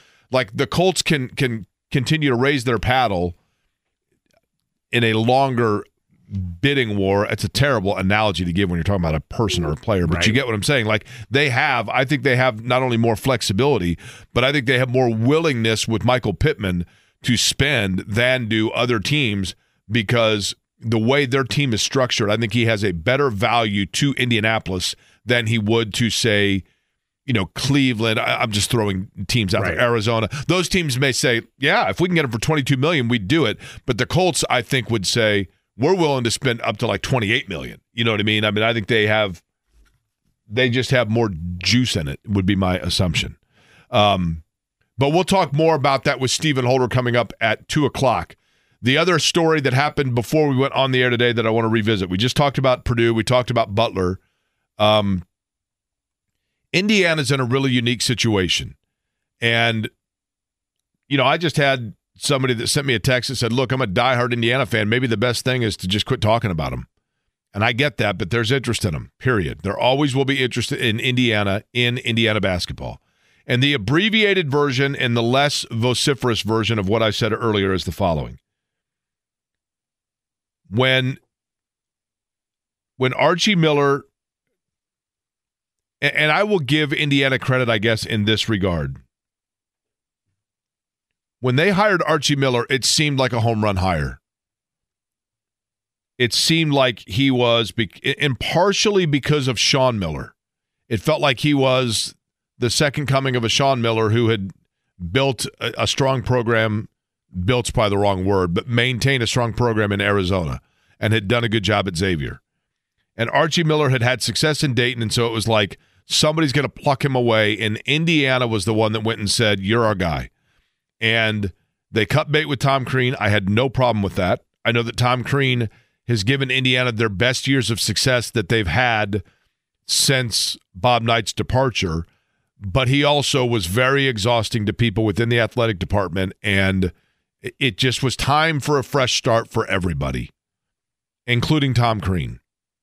And so when that happened, I can tell you factually that Fred Glass said, Archie Miller is my guy from the get-go. I don't know that he even interviewed anybody else. That was who he wanted from the get-go, and he went and got him. And at the time, I, I get it. Clearly, it just did not work out, and they cut bait. And so then they're back to square one. Now, my problem is this. I get that Mike Woodson was a safe hire be- because he'd coached in the N B A. He played at Indiana, so he checked that box. You know, think about what he's going to be able to do for recruiting because he can tell players that he coached Carmelo. A sixteen-year-old kid right now probably barely even remembers Pete Carmelo. Certainly, a sixteen-year-old kid now, he's lucky if his parents remember Mike Woodson as a player. Okay? But he had N B A connections. He's kind of a cool-looking guy. He's laid back. He's like one aspirin from a coma. So, like, whatever. I get it. But I don't think that anybody thought when they hired Mike Woodson that it was going to be anything than potentially a stopgap hire. This is the guy that you can get that's a transitional guy until you find your long-term twenty-year guy. And Woodson gets in there, and I think he thinks to himself, well, hell, this is cool. But they've underperformed. They've had a rotation of, of roster. They've hung on to guys that they probably should have jettisoned a long time ago. And Mike Woodson earlier today was asked, in the preparation for Nebraska, about his future at Indiana, and he had this to say. You know, I came back to try to put this team in the best position possible, and, you know, I'm going to continue to, to do that. I mean, I'm I'm sixty, almost sixty-six, but I feel good, and I still move around, and I think I still think well in, in terms of the game, and I still think I can teach the game. So I don't know. I mean, there, there are coaches that are coaching into their seventies, and, you know, I don't know if that's something I'll do. I don't know. You know, I'll, but at this point, I'll take it a, a day at a time, a year at a time. I'm not going anywhere anytime soon, guys. I'm just not. So I'm going to continue to build this team and, and try to put this team in the best position possible. Okay, now, here's the problem. He later talked about their lack of guard play. Jimmy, you said it very well earlier. Not only do they not have guard play right now, there's no real thought that they're going to have guard play next year. Yeah, the conversation, there's no recruit of that position that fits for them right now. They have no commitment at that position going into next season. the thought would be, because they have a big in Liam McNeely, and maybe they're able to woo over Derek Queen, who's not decided yet where he's going to go. That's another big. There's still no guard play there, unless Gabe Cupps takes another leap forward next season. And I know that, who am I forgetting? Ja'Kai Newton was correct. Yes, st- he was, still still there, and he was he was touted. So like he was maybe a four star yeah combo guard so coming out of high school. Maybe there's something there again. I I like Jake. I'm never big into the rankings of it all because it doesn't matter once you get to the next level. But that is worth noting. Still, though, at this stage, you're going to have to get somebody in the portal. Okay, now, he had this to say about guard play for this year. When we knew Jalen was leaving, we desperately tried to find a backup point guard or a starting point guard to go along with Xavier and Gallo. So we explored, we talked to different guys, and and guys went to different, you know, went other places based on they thought that was a better fit. So, you know, we basically came into this season hoping like hell that X didn't get hurt and Gabe would get an opportunity to learn slowly. Okay, here's the problem with that statement. Number one, once Jalen Hood-Schifino, we knew he was leaving. Everyone knew he was leaving. You have to constantly be recruiting. You have to constantly be thinking around the corner. I had a basketball executive tell me once, Jake, what you don't realize is that some of the moves that I have been given the most credit in the course of my career were never my plan A. They were my plan B or plan C, but nobody knew that because when plan A went awry, I had plan B and plan C immediately ready to go. It wasn't raining when Noah built the ark. That right there sounds like somebody who was taught, caught off guard that Jalen Hood-Schifino late in the year decided to go pro. Everybody knew that was going to happen. Then you are admitting right there that you put your eggs in the basket of Xavier Johnson, and you were hoping he could stay healthy. Everybody else was hoping he could stay sane and responsible because he's been nothing but a knucklehead and a complete pain since the time that you brought him in from a program where he was essentially run out of town. One clarifier on that, and it's not a defense, it's just an observation of it. They didn't choose to have Xavier Johnson be where the eggs went. They had no other choice because they failed earlier in the process. Right, well, that's what I'm saying, though. You put your, you, you you had to put your eggs in that basket, right? right? And so, and he's saying, so we had to hope like hell he didn't get hurt. How about hope like hell he didn't leave the team hotel in Chicago and get suspended like happened to him before? How about hope like hell he didn't drive ninety miles an hour and get arrested in Bloomington for acting like a knucklehead? They should have let him just keep driving out of town. That shows such a, a total irresponsibility and tone deafness about the culture of your program right there that that's the guy you're building around. Pittsburgh, the University of Pittsburgh, whose finest moment of the last thirty-five years is Jerome Lane breaking a backboard and having Bill Raftery say, send it in, Jerome, with Charles Smith on the floor and Sean Miller throwing him an alley-oop. P- University of Pittsburgh had the sense as a basketball program to say, we don't want this guy around our program. And that's the guy that Indiana's putting their eggs in the basket of. That's a problem. That's a problem. In addition to that, if I told you, I want you, if I took Neil Brown, who's the best chef in Indianapolis, right? If I took Neil Brown to Market District and I said, Neil, I need you to go in and you're going to make me a fabulous meal tonight. And Neil Brown says, you know what, Jake, I'm going to make you a fabulous meal. You're right. But I'm tied up, so I'm going to have Mike Woodson go in and do my shopping for me. And I've said this to you guys before. Mike Woodson would come out and he would say, I got a piece of five-star tenderloin meat. The best, there were other coaches in there, but I got the butcher to give me the best cut of five-star tenderloin meat. And I went down the chip aisle and I got the best, I got a four-star bag of tortilla chips. There were other coaches in there. One of them got the five-star bag, but I got a four-star bag of tortilla chips. And then I got the best seltzer water that they have. And you're going to love it because, Jake, I know you got a sweet tooth. I got a five-star Belgian chocolate.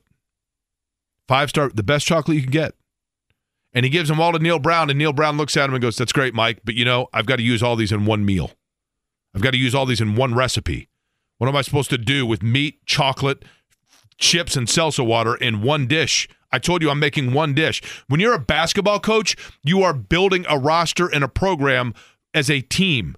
You're not going out and just getting collectively the best player available. Matt Painter, Matt Painter recruits to Purdue and what their needs are. Indiana is going out and they're buying in too much to the, the price tag and the, the, the name brand and less on, like, it's great. I'm sure it's wonderful to buy the very best winter parka that North Face has available.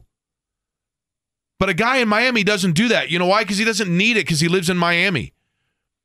Like, they get too caught up. Indiana and Mike Woodson are getting too caught up in the brand name and the sticker price and the star ranking of a player, and they're not doing anything to build a proper roster compilation. Trey Galloway's been playing out of position all year. Xavier Johnson hasn't, what's he played, like probably twelve games the entire season, and he's inconsistent as hell when he does play. They got no point guard. Gabe Cups is a guy that, that they said was going to be a better player right when he walked on the floor than Braden Smith. That's a total misevaluation. Yeah, but Braden Smith was a three-star, Jake, and he's only ranked one hundred seventy-eighth. Great. You know what? Purdue looked at Braden Smith and said, the way we play, the style we play, this guy's perfect. And he is. He is, because they they, they Matt Painter puts together a jigsaw puzzle. And Mike Woodson is playing with blocks because they have bigger price tags on them and they're shinier, but they don't mix together. Khalil Ware's a nice player. He's a nice player. I mean, he's a nice player that's using Indiana to get to the N B A next year, and he has no interest in being here next year. It's hard to mix anything together, though, and I'm not defending him, but it's hard to mix anything together when you don't have someone to stir it, a k a a guard. They don't have a significant but, but, guard Jimmy, on their roster. That's my point. Go out and get that's right, my but, point. But at what point, at what point do you look at this year and say it's a one-off failure versus saying, hey, you know what? I, I look I at it because, be, thank you for asking that, based on precedent. What precedent is there to say it's a one-year failure? He, he inherited jail, he inherited Trace Jackson Davis, who was a, a literally a decade-style player and is playing in the N B A, a very, very good player. And Jalen Hood-Schifino, kudos and credit to him, does fit that mold. They went out and found a really, really good player, and he did develop Jalen Hood-Schifino to a bit. But that's it. Outside of that, what have they done? It's like this rotation of guys that are like, oh, wait, just wait. They got a four-star recruit that, from Georgia, that that, and they got a five-star recruit from from whatever, you know, Florida, and what? Okay, doing what? We just it's keep, just rinse and repeat. But we keep going back, telling them to tear down the idea of living on your laurels and accepting the fact that you're not that Indiana anymore. Well, if you're not that Indiana anymore, how can the answer be? After two straight tournament appearances, I know that's not the standard of old Indiana, but if we're trying to wipe away the old standard, how can two tournament appearances and a down year in year two and a half of the supposed next coach be a fair assessment to say it's time to move on? Because there's no light at the end of the tunnel. There's no direction. None. None. What, what what's the answer? What next year we got Liam McNeely coming in. He's a five-star. Wait till that happens. Great. Hopefully he'll have the same impact and turn around the program that Eric Gordon had and Noah Vonleh had and Thomas Bryant had and Hunter Pareja had and Peter Jerkin had and Romeo Langford had. Play me a fool. I'm tired of hearing it. But that's not the same coach. Those are different regimes. But like but, those don't belong to Mike Woodson. That's Tom Crean. Like you can't package together failures of previous coaches. But what coaches. I'm saying is rotation of roster of guys, bringing in guys, bringing in Khalil Ware. What, what good did it do you? Bringing in Mackenzie Mgbako. What good did it do you? He ain't gonna be. They're gonna be here next year. Rinse and repeat, right? I still don't know about Mgbako, but Ware for sure. Yeah, Ware's gonna be a selection. I'll of the bet draft. You. I don't know. I, I would wager a, a guess that Mackenzie Mgbako is not here next year. Wager a guess. And then you get other players that's like, oh, man, they got the guy off the team from Miami that blew him out of the tournament, and what a huge difference that's going to make. He averages like eight minutes a game. If Mbako's not here next year because he transferred, I will bend the knee to your side of this discussion and completely say, okay, it's over. Pay the fifteen million dollars buyout. I just don't think two and a half years is enough time to have a clear evaluation of they need a new guy in there. Then you're in the minority. And that's fine. I'm okay with that. But I just, I if if you cut ties here right now, you talk about a coach wanting to come in here. If a legend of the program gets two and a half years, why would Dusty May waste his time at Indiana? Uh, Jimmy, at this point, what, what I'm saying to you is they just need, first off, because that's their problem. They, they need to wipe it clean and say, you don't go after Dusty May. You wipe it clean and you say, we are open for business. Who wants this job? Bruce Pearl would love to coach at Indiana. Mark my words, guarantee, lock, stock, and barrel, flat out. And don't, and I'm not saying you, don't sit there and tell me I don't want Bruce Pearl because we're a school of standards. You already had Kelvin right. Sampson. Right. You you wrote a quarter million dollar check to get a guy in N I L. It's a different world now. Bruce Pearl would love to be at Indiana. Love it. But no, he, he wasn't an Indiana guy. But Mike Woodson's not going anywhere because he knows the right people. This is kind of... Whether it's audiobooks or all-time greatest hits, long live listening to your favorites. Learn more about Kisqali Ribocyclib two hundred milligrams at kisqali dot com and talk to your doctor to see if Kisqali is right for you. Interesting. I sent a survey earlier. With it moved to Monday, how many laps did you watch of the Daytona five hundred? And the options are between one and one hundred, between one hundred and one hundred ninety-nine total laps, I'm saying. I watched every lap or I watched zero laps. There have been just under six hundred voters so far in two hours, and fifty-four percent said they watched none of it.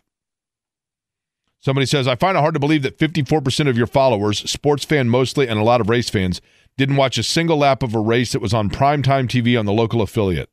I think people vote that um, vote the way they want the outcome to be. As a voter I, from that poll, I had to vote one to one hundred because I saw... Two laps. Yeah. And it was I, the final two laps because I just saw it was on because they had to delay the race due to weather. It's supposed to be over the weekend, right? I, I will tell you this, and I probably should admit this. I broadcast races for a living. I do an afternoon sports talk show. And yesterday at like six o'clock, I was like, oh, yeah, that's right. The Daytona five hundred's on. I didn't even know it was yesterday. Yeah.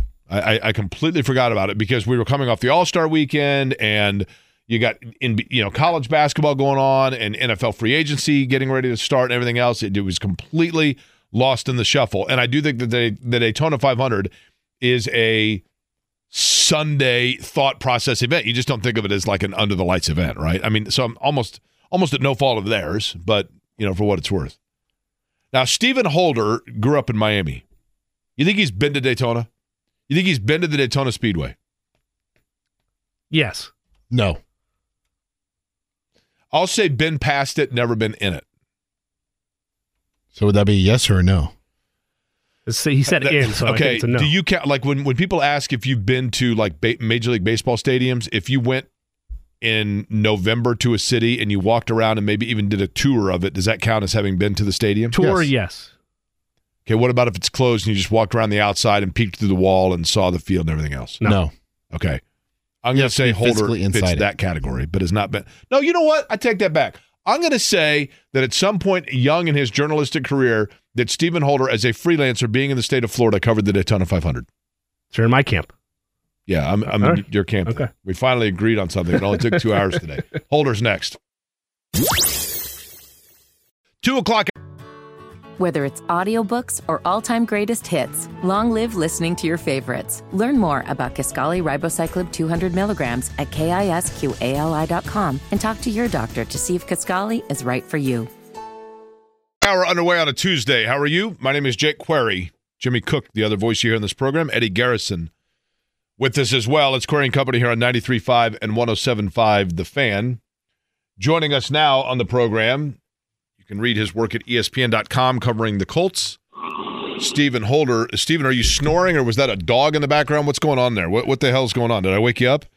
Uh, yeah, you could have. You very possibly did wake me up. Yes, very possibly. Sorry. Um, Sorry. But my first day back from vacation, too, man. That's the worst. That is. That's and rough, man. You got to go, like, read your emails. How long? How long was your vacation? Um, I, I took off for a week, I, and I was I was gone. I was like out of the country, so. Yeah, it's it's tough, man. You you were where out of the country? Can I guess what country you were in? It's not that exotic, but yes, you can guess. Uh, let me ask you this. Did you cross an ocean? Uh, not no, not really. Okay. Not not, not really. You could you could drive there. You wouldn't do it, but you could drive there. Okay, so you were in uh, Puerto Vallarta, Mexico. Wrong coast, um, east coast of Mexico, but 'cause that's on the west coast, isn't it? You know, I don't know. I've, believe it or not, I've only been to the border towns in Mexico. I I, I once risked my life with a guy during a bachelor That's party dope. that I was at in McAllen, Texas, and we went into some area of the strip clubs of Mexico. And my buddy, I, I went to use the bathroom and came back, and strange things were going on. And he says to me, "You cannot tell anybody that we did this." And I said, "I'll never say a word." And then the next morning, we went to the breakfast at the hotel, and he's holding court telling everybody about everything that happened. And I thought, okay, well, of course. It's always the guy who says, "Don't tell anybody." Right. He tells everybody. and and, uh, and I look back now, and I think, you know what, to be young and twenty-five and dumb again, right? Right, right. Oh, yeah. Um No, I went to uh, Playa, Playa del Carmen, gotcha. uh, okay. Mexico, which is cool. Like uh, about an hour from Cancun, um, but it's not Cancun, which is a good thing. I always um, wanted to go on a vacation where you just Playa del Carmen Electra. I thought that'd be cool, right? Sure, let's do that too. So I, I assume um, the weather was good and the vacation was good, right? Yeah, because you know it's it's obviously hot, but the summer is like a different hot, right? Um, in Mexico, so. It's, you know, it, you're talking, you know, nineties, like, you know, possibly mid nineties. Now it's like eighty and no humidity. So it was like, oh, my God, this is amazing. I've never gone uh, this time of year. So highly recommend, yes. Um, and Playa del Carmen. I mean, lots of people have been to, to Cancun, as have I. And this time we said, you know what, uh, let's try something different. And we stayed at like this, like, uh, very traditional hotel, a uh, very small, traditional Mexican, very Mexican sort of hotel, not, you know, super American. And uh, and Playa del Carmen is very much, um, I mean, it's not, it, it's not, I wouldn't call it a hidden gem, but it's also not like the Las Vegas Strip or something. You and know, no like, one asked like, you about the franchise tag, which was the best part about it, right? Not at all. It's it, strangely enough, they said lot. They asked me lots of things about tequila, like, "Do you want more?" But oh yeah, they uh-huh. did not ask about the franchise tag. But I'm all in now. I'm back. Okay, so before we get to the franchise tag talk, you've got to settle this discussion that we were just having. Go ahead. You have or have not, as you, Stephen Holder, native of the state of Florida, native of Miami, but also resident of Tampa, correct? Yeah, eight years in Tampa. Okay. Yep. Even if it was in an overflow auxiliary freelance situation, you have or have not been to the Daytona International Speedway? Uh, that is a good question. I have. Um, I think I, I helped out on coverage one year on something, and I'm trying to remember what the hell it was now. It wasn't the five hundred itself. It was, it might have been, you know, some of the trials or something like that. But I have been there a grand total of one time in my life, yes. But you have been. Yes. You, you have. have or have not I, been to the Indianapolis Motor Speedway? Yes. Okay. Multiple times, yes. Want to make sure. Okay. All right, yes. So... Four o'clock today, sometime just over two hours from now, we will, uh, if teams so choose, they can announce that they have franchise-tagged players. Um, in terms of the Indianapolis Colts, we are under the assumption that if they're going to use the tag, it would be on Michael Pittman Junior So the two-part question for you, Stephen Holder, would be, A, will they do that? And B, is it possible that they use the tag but not on Pittman? Okay, the first question, uh, will they will they use the tag um, on Pittman specifically? I actually think the odds are decent, like more than we've ever had uh, in, in my time covering the Colts. This is, I think, the most realistic opportunity for it to actually happen. Um, and, and I think that's okay because there's an understanding here on both sides, and that's, that's the good thing. Number one, uh, the Michael Pittman has said on the record, you know, I wouldn't mind checking out free agency and, and hitting the open market and just to see what's out there. It'd be kind of interesting. Well, if you're the Colts and you hear that, you're thinking, oh, oh, hell no, you know, over our dead body. So I think that raises the stakes. If you're the Colts, you have to say, okay, but we cannot let this happen. And you might have to protect yourself with the franchise tag. Whether you agree with the concept of the franchise tag or not, it does limit players' Uh, mobility and and and their ability to um, you know to negotiate. It clearly does that, right? So it's not in the best interest of the players, but it is what it is. It's a tool, and and they are willing to use it, as Chris Ballard has said.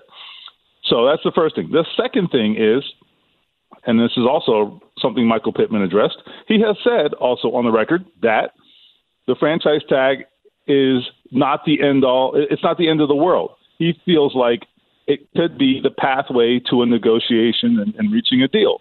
So, and that's typically what tends to happen. Not always, but in, in many cases, that is what tends to happen. Um, that is, Lamar Jackson a year ago, you know. So I, I think there's motivation on both sides here, but the franchise tag is a very convenient uh, tool for the Colts to say, okay, look, we can't chance it. We can't risk losing this guy, and we have to give ourselves the upper hand here. And it's business. If they do it, he won't like it maybe, but I think everybody involved will understand, and there won't be necessarily acrimony. Uh, I think they'll figure it out. And and so anyway, you asked would they use it on any other player. My guess is very unlikely. Uh, I think the, the candidates you're talking about would be, oh, you know, like a, a Grover Stewart. I don't know. Kenny Moore, I guess you could say, if you're talking about their their their key free agents. Uh, the problem with that is those two positions, I feel like if you're going to use the franchise tag, uh, the the one-year salary is is an elite level salary, which is much more than you would likely play, pay those guys. So I, I don't think it behooves the Colts to consider that. Uh, so I don't see it happening. Colts beat writer for E S P N, Stephen Holder, is our guest. Stephen, the tag, depending on where you look, I think is supposed to be for wide receivers about twenty-one and a half, give or take. I've seen some estimations early on at twenty-two, some at twenty, but I think it's right around twenty-one and a half is the investment you would make for a first-time tagged player at the wide receiver position. I don't want to oversimplify this for Colts fans, but when I look at Michael Pittman Junior and what he could command on the open market, and the thought that maybe there's a team out there that is closer to contention than the Colts are right now that might procure his services if he was to hit the open market, why chance that? Why not just tag him? And then as you mentioned, and as he's said in his media availabilities, the door is then open for negotiations of a contract extension. So is there any reason to not tag him unless they have a handshake agreement of, no, we're going to get a nice extension for you during this offseason period? And if there is not any reason that you shouldn't tag him, shouldn't this be something that happens right when the window opens at four? Right. Uh, I I do expect they'll sign him. I'm sorry. I, I do expect they'll tag him if they don't have a deal by the time that window closes. I think you, you leave it, you leave him untagged until you have to tag him. And that's why you'll see, a, and, and the reason for that, well, two things. Number one, you see that around the league. You'll see uh, that most of the tags will come in the eleventh hour. And the reason for that is because it, it gives you a little bit of a deadline to work with. If you're trying, if you're truly trying to negotiate, you could say, one side or the other could say, hey, let's, Let's dive in here and let's try to get this done, you know, before we have to make a decision on the franchise tag. So it, it gives or it provides uh, some sense of urgency, which is a good thing, right? I mean, these deals tend to happen uh, when there is a clock ticking of some kind. So, so that's a good thing. Of course, both sides know it's not a real deadline. It's kind of an artificial deadline. So I'm not expecting it necessarily, but but it does it does give you at least some kind of a It, it does create some urgency to work in. That's not a bad thing. Um, but I think your premise is right. I mean, why not tag him? Honestly, look, whatever you think about Michael Pittman as a fan, the, the twenty-one million dollars a year, like that's, that's like, in my opinion, that's the starting point for these talks. I mean, like, I'd agree with that. A lot more, this is a, this is going to be a lot more money than people might think. I, and I, I think people are starting to get it. But I have talked to a lot of people who are like, you can't pay that guy twenty million dollars a year. Oh, yeah. Oh, yeah. Somebody will. And here's why. Because if you made it to the open market, the franchise tag is not only available to the Colts, it's available to everybody. So those premier free agents that we're talking about, and look, they're good for our business. They're good for radio. They're good for clicks. They're good for all that, right? But those guys are getting tagged. Okay? They're getting tagged, man. So when you actually get to free agency, when you talk about who's left, it's not going to be the same uh, the same crop of players that we are talking about now. So when you put a Michael Pittman into that field of, of actual available players, then he stands out at a different level, right? And so that's why I think uh, he will command quite a bit of money on the open market. I mean, we've seen this before. We see it every year. Some free agent gets a huge contract, and the the immediate outcry on social media is like, oh, my God, that's an overpay. Well, no, I mean, nothing's truly an overpay because the market is the market. Stephen, Stephen Holder's our guest from E S P N. Um, do they have – let me ask you this. Let, let's say if you had to if you had to spitball it, the amount of money that Michael Pittman Junior is going to average over the next three years if he stays a Colt is what? twenty-three million dollars? Is that a fair number? I think that's that's where my head is at, in that ballpark. Um, so let's see. I'm, I'm looking, actually, as we're talking, I always try to, like, make sure I'm not just talking out of my rear end. So let's look at wide receivers. Um, if we're looking at, mm, let's do it by um, average. All right, average um, on a yearly basis. What you're talking about is the top five. It starts with Tyreek Hill, thirty million dollars on average. Devontae Adams, twenty-eight. Cooper Kupp, twenty-six. A J. Brown, twenty-five. Stephon Diggs, twenty-four. So twenty-three, it, it doesn't even get you in the top five. Okay, so we'll and, say and twenty-five, okay, for the sake of the discussion. Yeah. We'll say twenty-five. Okay. Does that leave them money, and does it give them temptation to then spend remaining cap to go out and get a second fiddle? I know that Josh Downs is a nice player, and Alec Pierce is – if you don't, then you are banking on Alec Pierce showing to be the guy that you drafted. Do right. they do they say Alec Pierce is our insurance policy, but we need to go out right now and get definitive guy we know can produce in addition to Pittman? Um, I I actually don't have a problem with that philosophy. I, I'm with you. But I, do you I think like they do? Do, do, the, do the Colts feel that way, you're asking? Yes. Yeah. I so I think I, I think they think they need more weapons, but I don't necessarily expect it to be – Uh, a move that's seen as really aggressive. Like, and by that I mean the first round pick, or go out and, and sign a, a big ticket free agent in, in free agency at wide receiver. I, I'm not necessarily expecting that. I am expecting them to address it. But I also think they have done a better job over the years with those sort of middle tier free agents. That's where they've been, they've had success. Um, they have really not signed any of the big ticket free agents. And, and those are the ones where you, you get a lot of misses too, uh, just in general in free agency. I think the bigger the contract, the higher the bust rate with free agency. Um, obviously there are some guys that are just much more proven, and, and you get what you, you pay for. Uh, but, but generally those guys don't make it to free agency. You're generally going to be taking some chances in free agency. So the trick is, and I don't know who fits this bill. I'd have to look at the free agent list and study it a little more. But the trick is, if you can find it, is to find who is that young free agent who is on the verge of taking the next step. And you bring him in, and then you put him, you know, with a, an exciting young quarterback. You put him with a proven guy like Michael Pittman. You let Josh Downs do his thing. So now he's he's a he's a cog in a bigger In a, in a bigger operation. That's exactly what you want. You want the, the young free agent who is getting ready to take the next ste- step. That is, frankly, in many cases, that has been um, Chris Ballard's M O, and it's it's worked. It's actually been pretty successful. Now, it also puts a lot of stress on you in the draft, right? If you're going to target that type of free agent, then you've got to hit your draft picks, which is a different conversation. But as it relates to free agency, that's where I think teams have the most success. Uh, because you can be wrong, and yet it's it's not punitive to you. Stephen Holder is our guest from E S P N dot com. Stephen, how much, if at all, but in your coverage of the N F L, you've covered different administrations of different franchises, the Bucs, the Colts, you know, different general managers. When it comes to free agency, how much do they weigh their free agent urgency or the players that the positions that they need to fill based upon what they prognosticate could be available to them by that position in the draft?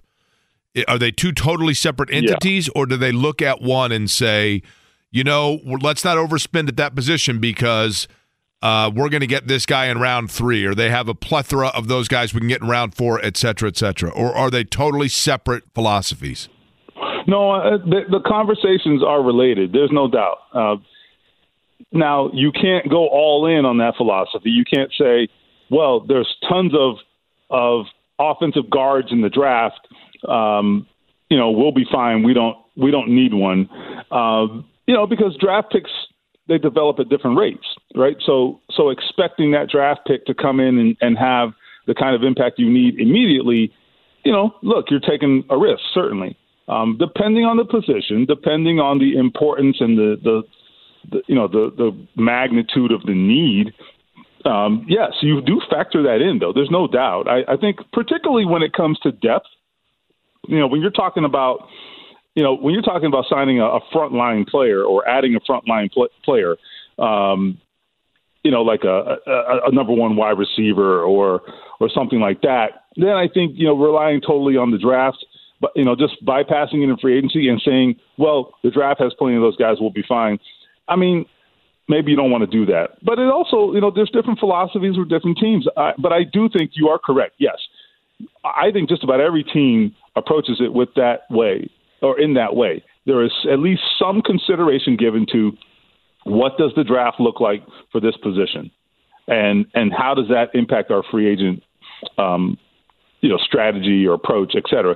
In fact, I mean, it's smart to do that. It's because you'll see, for example, Chris Ballard took that approach last year. I don't agree with it, but I'm just giving you an example. He took that approach last year with cornerback.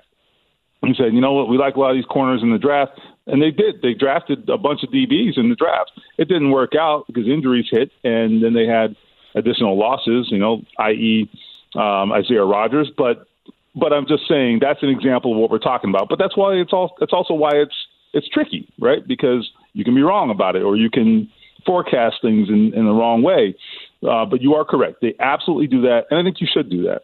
E S P N Stephen Holder is our guest. Stephen, you and I have had this back and forth before, and you brought it up again in highlighting where the Colts have had success in free agency underneath the Ballard administration, and that has been not taking the aggressive signing that potentially is a higher chance to bite you in the backside if it doesn't pan out, and instead being very good living in the middle of the margins, of finding average salary players and turning them into high-level football players. The counterpoint to that in this current era, though, is you have a unproven, to this point, other than a couple of flashes, quarterback that could use as much assistance as possible to ensure as steady as possible of a de facto rookie year you could have. From the Colts' perspective, what is the likelihood that a philosophical shift happens where instead of doing the safe thing, which is spread the eggs a little bit for average market value players and playing it that way versus taking a big swing for the benefit of your quarterback? What is the likelihood a philosophical shift like that happens versus them going by what they've done and hoping they get a home run in the draft? So I think it's actually, uh, I think there's only a minimal chance that, that Chris Ballard and the Colts take a, or make a big shift in their free agent philosophy. I get the situation. I'm not disagreeing. I do think they are in an interesting spot right now. You know, they're, they're a team that they are squarely in the middle. They could not be any more in the middle than they are right now. You know what I mean? And in terms of record, in terms of expectations, in terms of everything, they are, we don't, we have an odd number of games now, but they are the consummate, like eight and eight team, right? And, and that's okay. You know, we'll see what happens. But my point is to take the next step. You, you obviously have to do some things different, and, and guys have to play better. You have to add talent, all that stuff. Uh, so I think you're right. They, they do, it does beg the question whether they need to take a bigger swing here and there. However, where I do, I don't think they'll do that. What I do think could happen, and this is maybe where Chris Ballard let, loosens up a little bit, is he takes more of those sort of shots in the margins, because I think last year in particular, he just really didn't. He just didn't. I mean, free agency consisted of what, like Isaiah McKenzie? You know, it, it really wasn't. I'm trying to remember what their big moves were. There weren't any big moves for sure. But, I mean, they didn't even have sort of you know, smaller moves in many cases. They had a very minimal action in free agency last year. I understand why, to a degree. I get it. The team was in transition and all that. That's fine. But they're not there now. They are a team that if they if they can get some things right and figure some things out, they can take another step. And that could the difference between where they are now and taking that next step. It could be a big step, right? I mean, it could be division championship. It could be you advance in the playoffs. The next step for them is is something big, right? And it doesn't mean the Super Bowl, but it's still a, for them where they've been. It, it could be a big step. So you've got to get there, and and how you get there is the question. Uh, again, I don't see a free agent bonanza for Chris Ballard. All I'm asking or all I'm wondering is whether he takes a little bit more aggressive approach to filling his holes and not saying, Uh, you know, we'll figure it out. We'll develop guys, you know, it's coaching and through the draft. That can happen too, but stop leaving so much to chance is what I'd say. Stephen, lastly, before we let you go, Stephen Holder, E S P N, our guest. Um, I'm a little hesitant to ask this, but I do think that people are, still are curious. Um, you know, obviously, it was when we were talking to you, actually, when Jim Irsay sent his tweet that he was on the mend.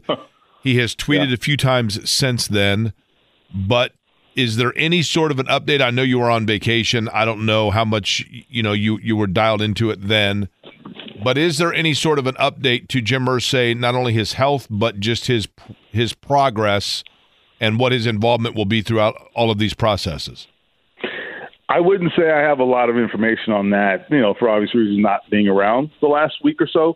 And and that's one of my goals this week is to kind of at least learn something. Like, where are we at and, and what's next? And and those are the questions that I have.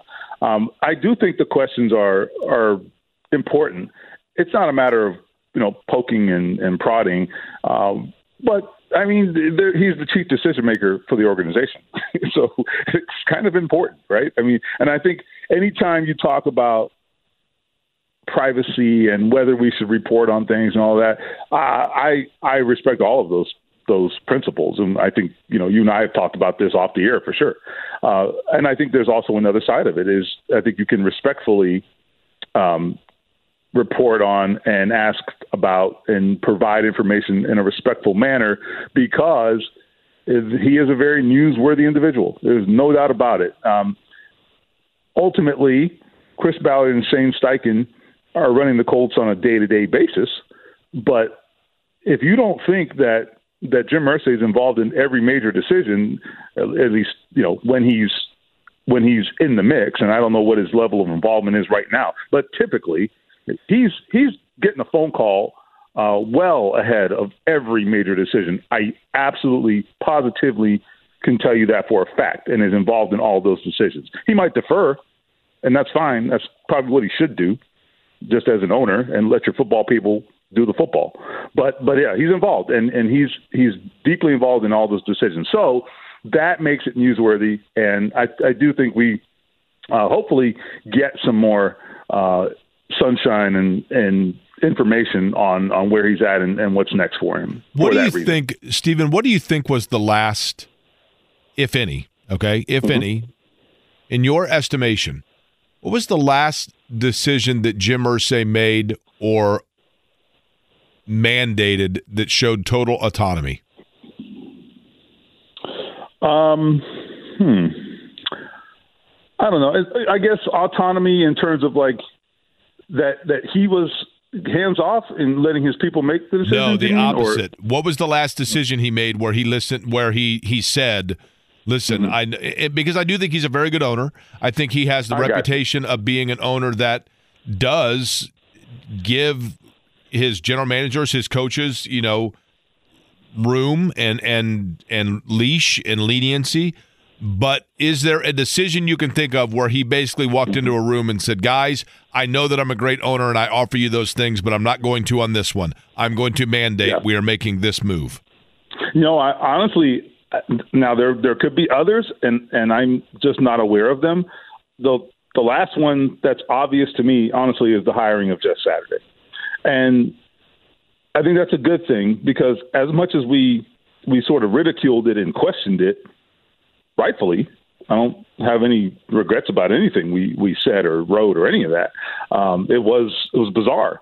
But I do think the coaching search that produced Shane Steichen as head coach, I thought that told you all you needed to know. He clearly deferred there, in my right. estimation. He clearly deferred to his people uh, because I don't think you come out of that coaching search. If you're Jim Irsay, we know how he how he ticks and how he thinks.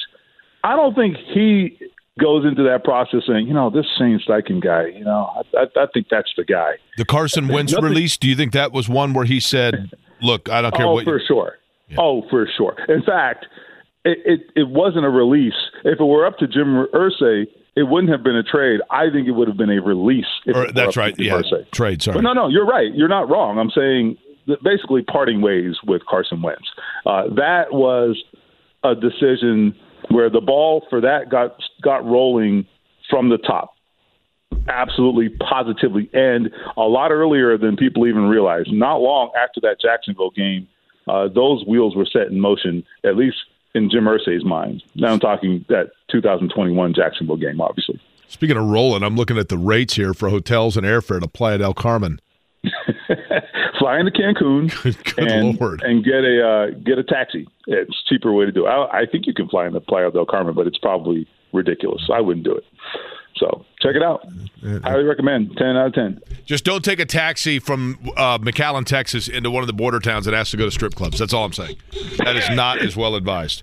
I was twenty-five, you, you, right? You mean that's not going to end well? My buddy Cooper said, don't tell anybody what we did. I said, okay. And then the next day, he's just, guys, singing like a bird. He was the one drinking. I'm like, look, one of us has to be sober here because this could get real ugly real fast. Uh, Stephen right, Older, wanna, what's that? You don't want to show up. On, you don't want to show up on like the State Department website. that, that is exactly correct. Like I said, one of us had to be sober. Stephen, appreciate right. it, man. Welcome back. See you guys. All right, yeah. Stephen Holder, E S P N dot com. Jimmy, you been, you have or have not? What's the craziest bachelor party you've been to? Uh, I went to one in Boston. Anything get anybody get out of hand? Nothing too crazy. Maybe. Craziest twenty-first birthday party you went to? Anybody get out of hand? I mean, overserved, but no like crazy, like glass broken type right. stories. No, Eddie. As you know, I only have one friend, so yeah, no. It's your friend that that gets the kind of beer that I was looking for all over town, and you neglected to mention. By the way, he he imports it. Oh, okay. No, see, I didn't know he imported it. Bachelor parties? You've been to bachelor parties? No. You've never been to a bachelor party? No. Jimmy, was Eddie not at your bachelor party? We didn't know each other. Okay. Not like that. I mean, we I we were coworkers, but do you get married, buddies? Uh, yeah, but can we get Brendan? Is Brendan King? Brendan King's going to be in for J M V. Is is he over there? Can we get Brendan in? Maybe Brendan can get married, and we can throw a bachelor party for you to go to. Sure. You've never been to a bachelor party? No. I'm really shaming you over this. I realize, but I'm a little bit incredulous. I was this. going to be at one, but uh, my friend that I had known since I was six. He and his wife decided to have a baby and got pregnant, so they had to move everything up, and then uh, they ended up having their wedding down in Florida when they had their family vacation, so it was only family, and they didn't tell anybody. Do you know what I think is the worst, by the way? I don't think that I'm a judgmental guy, even though I've been judging both of you all day today, but I don't think I'm a judgmental guy, but let me tell you one area where I judge people. and, and then I had another friend who was going to get married here, then he took a job out in Washington, and then got married in Washington, and D C I didn't get an invite. What'd you say? D C or state? State. I'm going to judge you right now if you have a destination wedding. Like, like if you live in – it's one thing if you move out to, right? Sure. But, like, if you live in Indianapolis and you're like, we're getting married. Congratulations. And, like, the bride and groom are both from Indianapolis. And they're like – please join us in our holy matrimony in the Bahamas. Like, you're just assuming that people care enough about watching your wedding that they're going to, like, book a vacation, book airfare, book a hotel. I, I mean, yeah, you know right, what I mean? Jimmy? Isn't What's that right, that? Jimmy? I didn't have it. What do you mean? I didn't have a destination wedding. Where was your wedding, Jimmy? Uh, Not yours. It was at uh, White Willow Farms up on one hundred sixty-first. Yeah. I, I just think, like, especially, by the way, if you are at the age where, like, the grandparents are still living, it's like, we're just going to get grandma at the age of eighty-eight on an airplane and fly her down to Mexico. I mean, come on, man. I just think it's like, I get it. I guess it's your day. I get it. And it, and, and it should be about what you want to do, I guess. But I do think that a wedding is partially also for, like, the I collection guess. of – well, but I'm saying, I mean, but I do think that a wedding is also an excellent time for families to come together and friends to come together to celebrate you as much as you are celebrating your, you know, the marriage. And, like, to just assume that everybody can just up and – I mean, that, that's a big ask, right? Sure. I don't know. I mean, now, I've had people do this. I had a buddy that went and got married in... You agree, though, it's different if they've lived there. If they have residence there, it's one I, thing. Totally. Right, like, right. For example, my cousin Doug, he and his wife lived in the Bay Area for like six years. And so, yeah, I mean, their life is in the Bay Area. Right. I get it, right. right? But like when you're uprooting your life to like take it down to some destination place... We're going to Cabo. Oh, okay. Yeah, I All mean, right. but to me, that's just like, I don't know, it's... Come on, you know what I mean? Like, th- that's a big ask for people. Now, I had a buddy that got married in, I think it was Jamaica. It was either Jamaica or the Bahamas.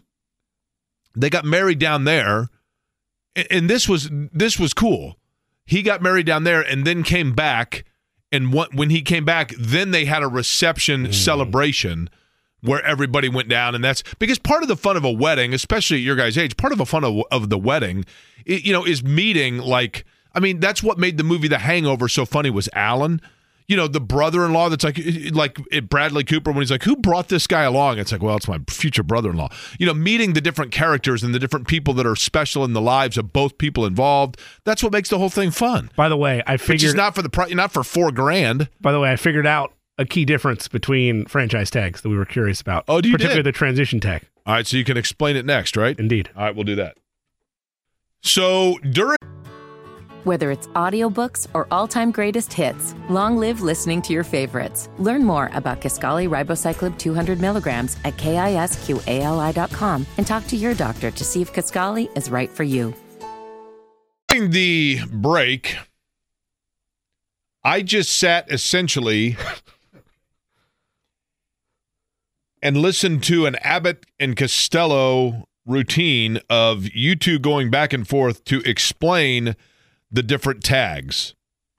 And it literally was like, tag, you're it. And I'm still more confused, I think, than ever. So I, I think you're both, neither one of you is really wrong because it is confusing. But earlier in the program, we were explaining the franchise tag, the exclusive franchise tag, and then the third, which is the transitional tag. Can't forget the non-exclusive franchise tag either.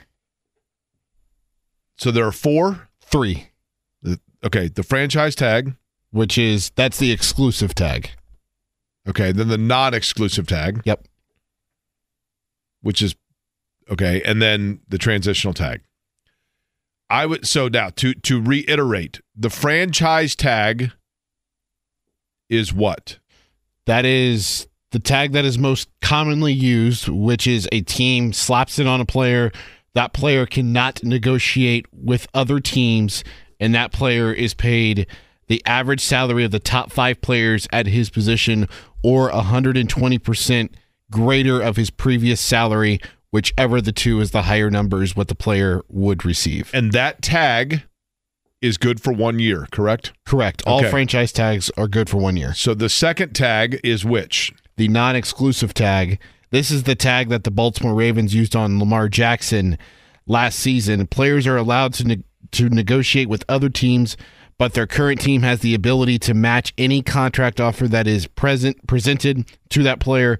If the team does not match, then the team losing the player will receive two first-round picks. Okay. Um, now, dumb question, Eddie. We'll use this in, in an example, okay? So let's just say, for example, the Colts put the non-exclusive, the one you just described is the non-exclusive, right? Correct. Michael Pittman. So let's say that the Colts put a non-exclusive tag on Michael Pittman and the, Jimmy, throw me a team on top of your head, boom, go. Green Bay Packers. The Green Bay Packers say to Michael Pittman, we would like to give you a two-year, sixty million dollars contract. And the Colts say, you know what? Congratulations, we're not willing to pay that. So the Colts then receive compensation of two first-round picks. Does that mean they get those picks awarded additionally as compensatory picks from the league, or Green Bay has to send two of their picks? That's the question I don't know the I answer to. I think it's to. compensatory, right? And the compensatory draft, right? I think when you have first-round picks being given, it's it's not. It's the team. And the reason I feel fairly confident it's the team is that was what Baltimore, basically when they said bleep off to Lamar Jackson and they put the non-exclusive on him, they said, okay, you want to find someone that's going to pay you? That's fine. Not only are they going to have to pay you, they're also going to have to give up two first-round picks to do it, and that's why nobody would do it, because you're not going to... At the time, Lamar Jackson was still viewed as a, what is he going to be at the quarterback position for the rest of his career? Do we want to give up a monetary slice of our salary cap pie plus the picks on top of it? Okay, now, the third is the, or is the transitional tag. Correct. And, Eddie, please read for me your understanding of the transitional tag. This is the least common used okay. tag of the three. It's a little bit of a combination of the exclusive and the non-exclusive. The major key point in this is that ex- exclusive, you get the top five average salaries. With the transition, you get the top ten average salaries. That would be the, the structure of the contract for the player underneath the transition tag. And if you place the fr- transition tag on a player, that player has the option to still negotiate with other teams. But if that team, let's say the Colts... I, I'm already thoroughly confused here. Okay. So the transition tag, Michael Pittman Junior can they can place the transition tag on Michael Pittman okay. Junior If the Colts elect to retain him, he would be paid the top ten average salary at his position. So we take the top ten salaries of the wide receiver right. position. Okay. That would be his. Thus lowering the price, the, the threshold that the Colts would have to answer to. Correct. Okay. Now, he also has the opportunity to negotiate with other teams underneath the transition tag, like the non-exclusive tag. Now, if the Colts do not match that offer that, let's say, the Green Bay Packers, like Jimmy just said, made. Right. Okay. And it's like, okay, cool.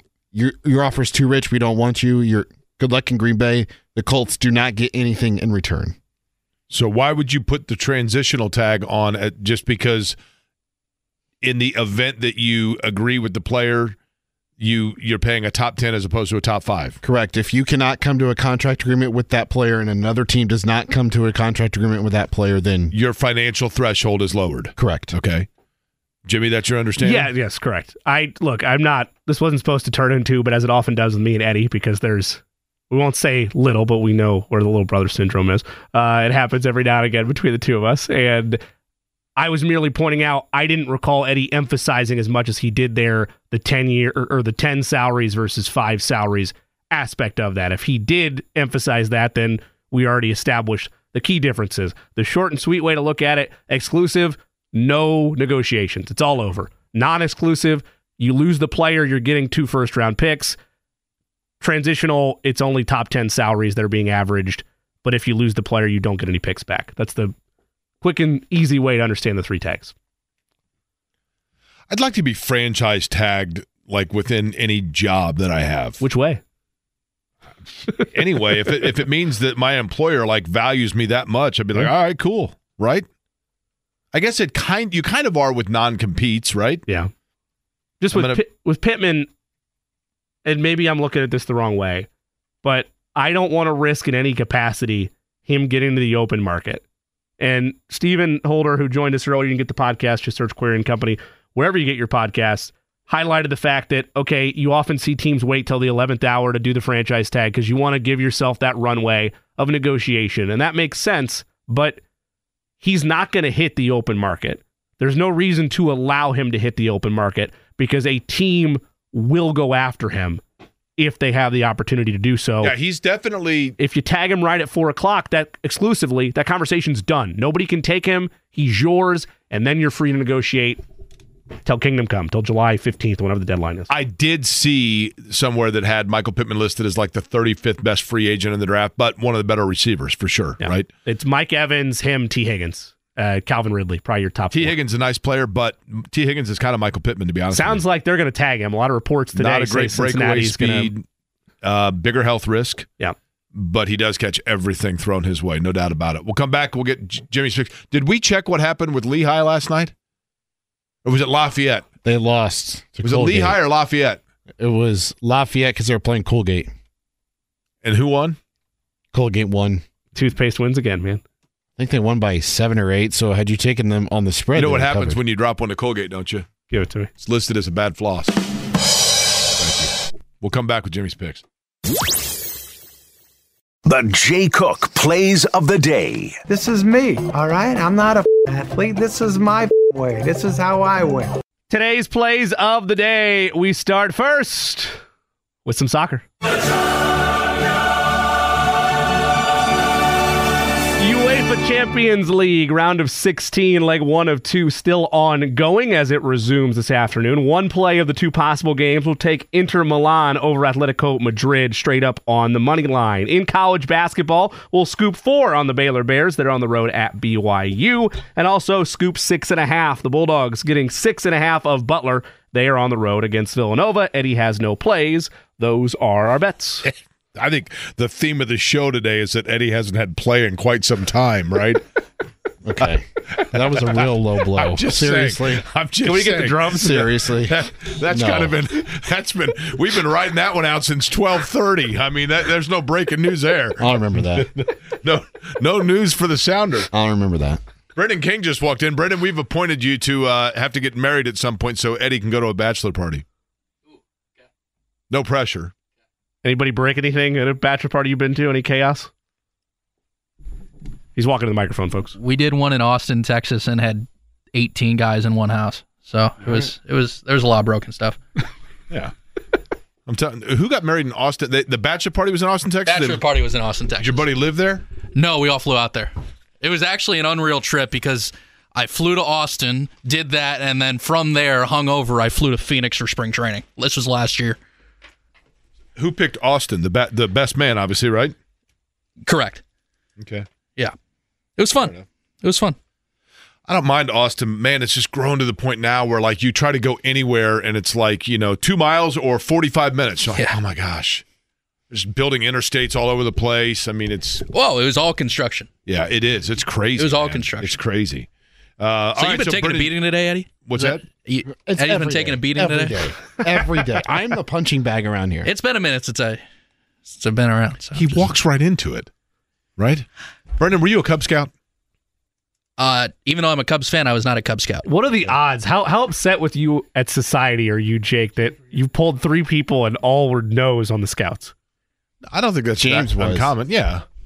I mean, I, I think... Oh, you got one for four. All right. It, it probably is a generational thing more than anything else, but but I, when I, at least where I grew up, virtually everybody was a Cub Scout, and then Weeblos was like the transition like into middle school, and then most people petered out by then. James, how far did you go? Weeblo or Cubs? Uh, I think I did. I, I went all the way through Cub Scouts. I did a little bit of Weeblos, and then I quit. Correct. Yeah, that, that's that's kind of the normal fare. Because Eddie, to your point, like in ter- the one thing that would be different from when I grew up to when you guys grew up is when I grew up. Yes, you played Little League baseball, basketball, and football for that matter, but they weren't like the year round like they are for you guys. Sure. So I can see how, you know, I think Scouts was mostly like a wintertime event, um, but you guys are probably playing like, you know, interleague. Like indoor baseball batting practices and whatever. Sure. I mean, year round. It's just different. I mean, things are just different now than they used to be. Uh, Brendan King is in for J M V along. Now, are you solo or is James in also? James Boyd will be here. Okay, and James Boyd will be here and as well. And James. Yeah, James and James. And James producing. And uh, Eddie, I have no idea what time we're supposed to be out, so I'm just tap dancing here. You let me know if we're if we're over. Oh, yeah, we're over. Because we have to hand it off. All right, Brendan, sorry. You're, I'm screwing you on time. Sorry about that. That's okay, actually. Uh, we're back, by here. the way. More updates on the Colts and what happens here in terms of, we'll see. They got an hour to tell Michael Pittman if they're going to tag him. They can start doing that an hour from now. We'll see if that happens, and we'll talk about it tomorrow. Thanks for listening to us. Brendan and James up next.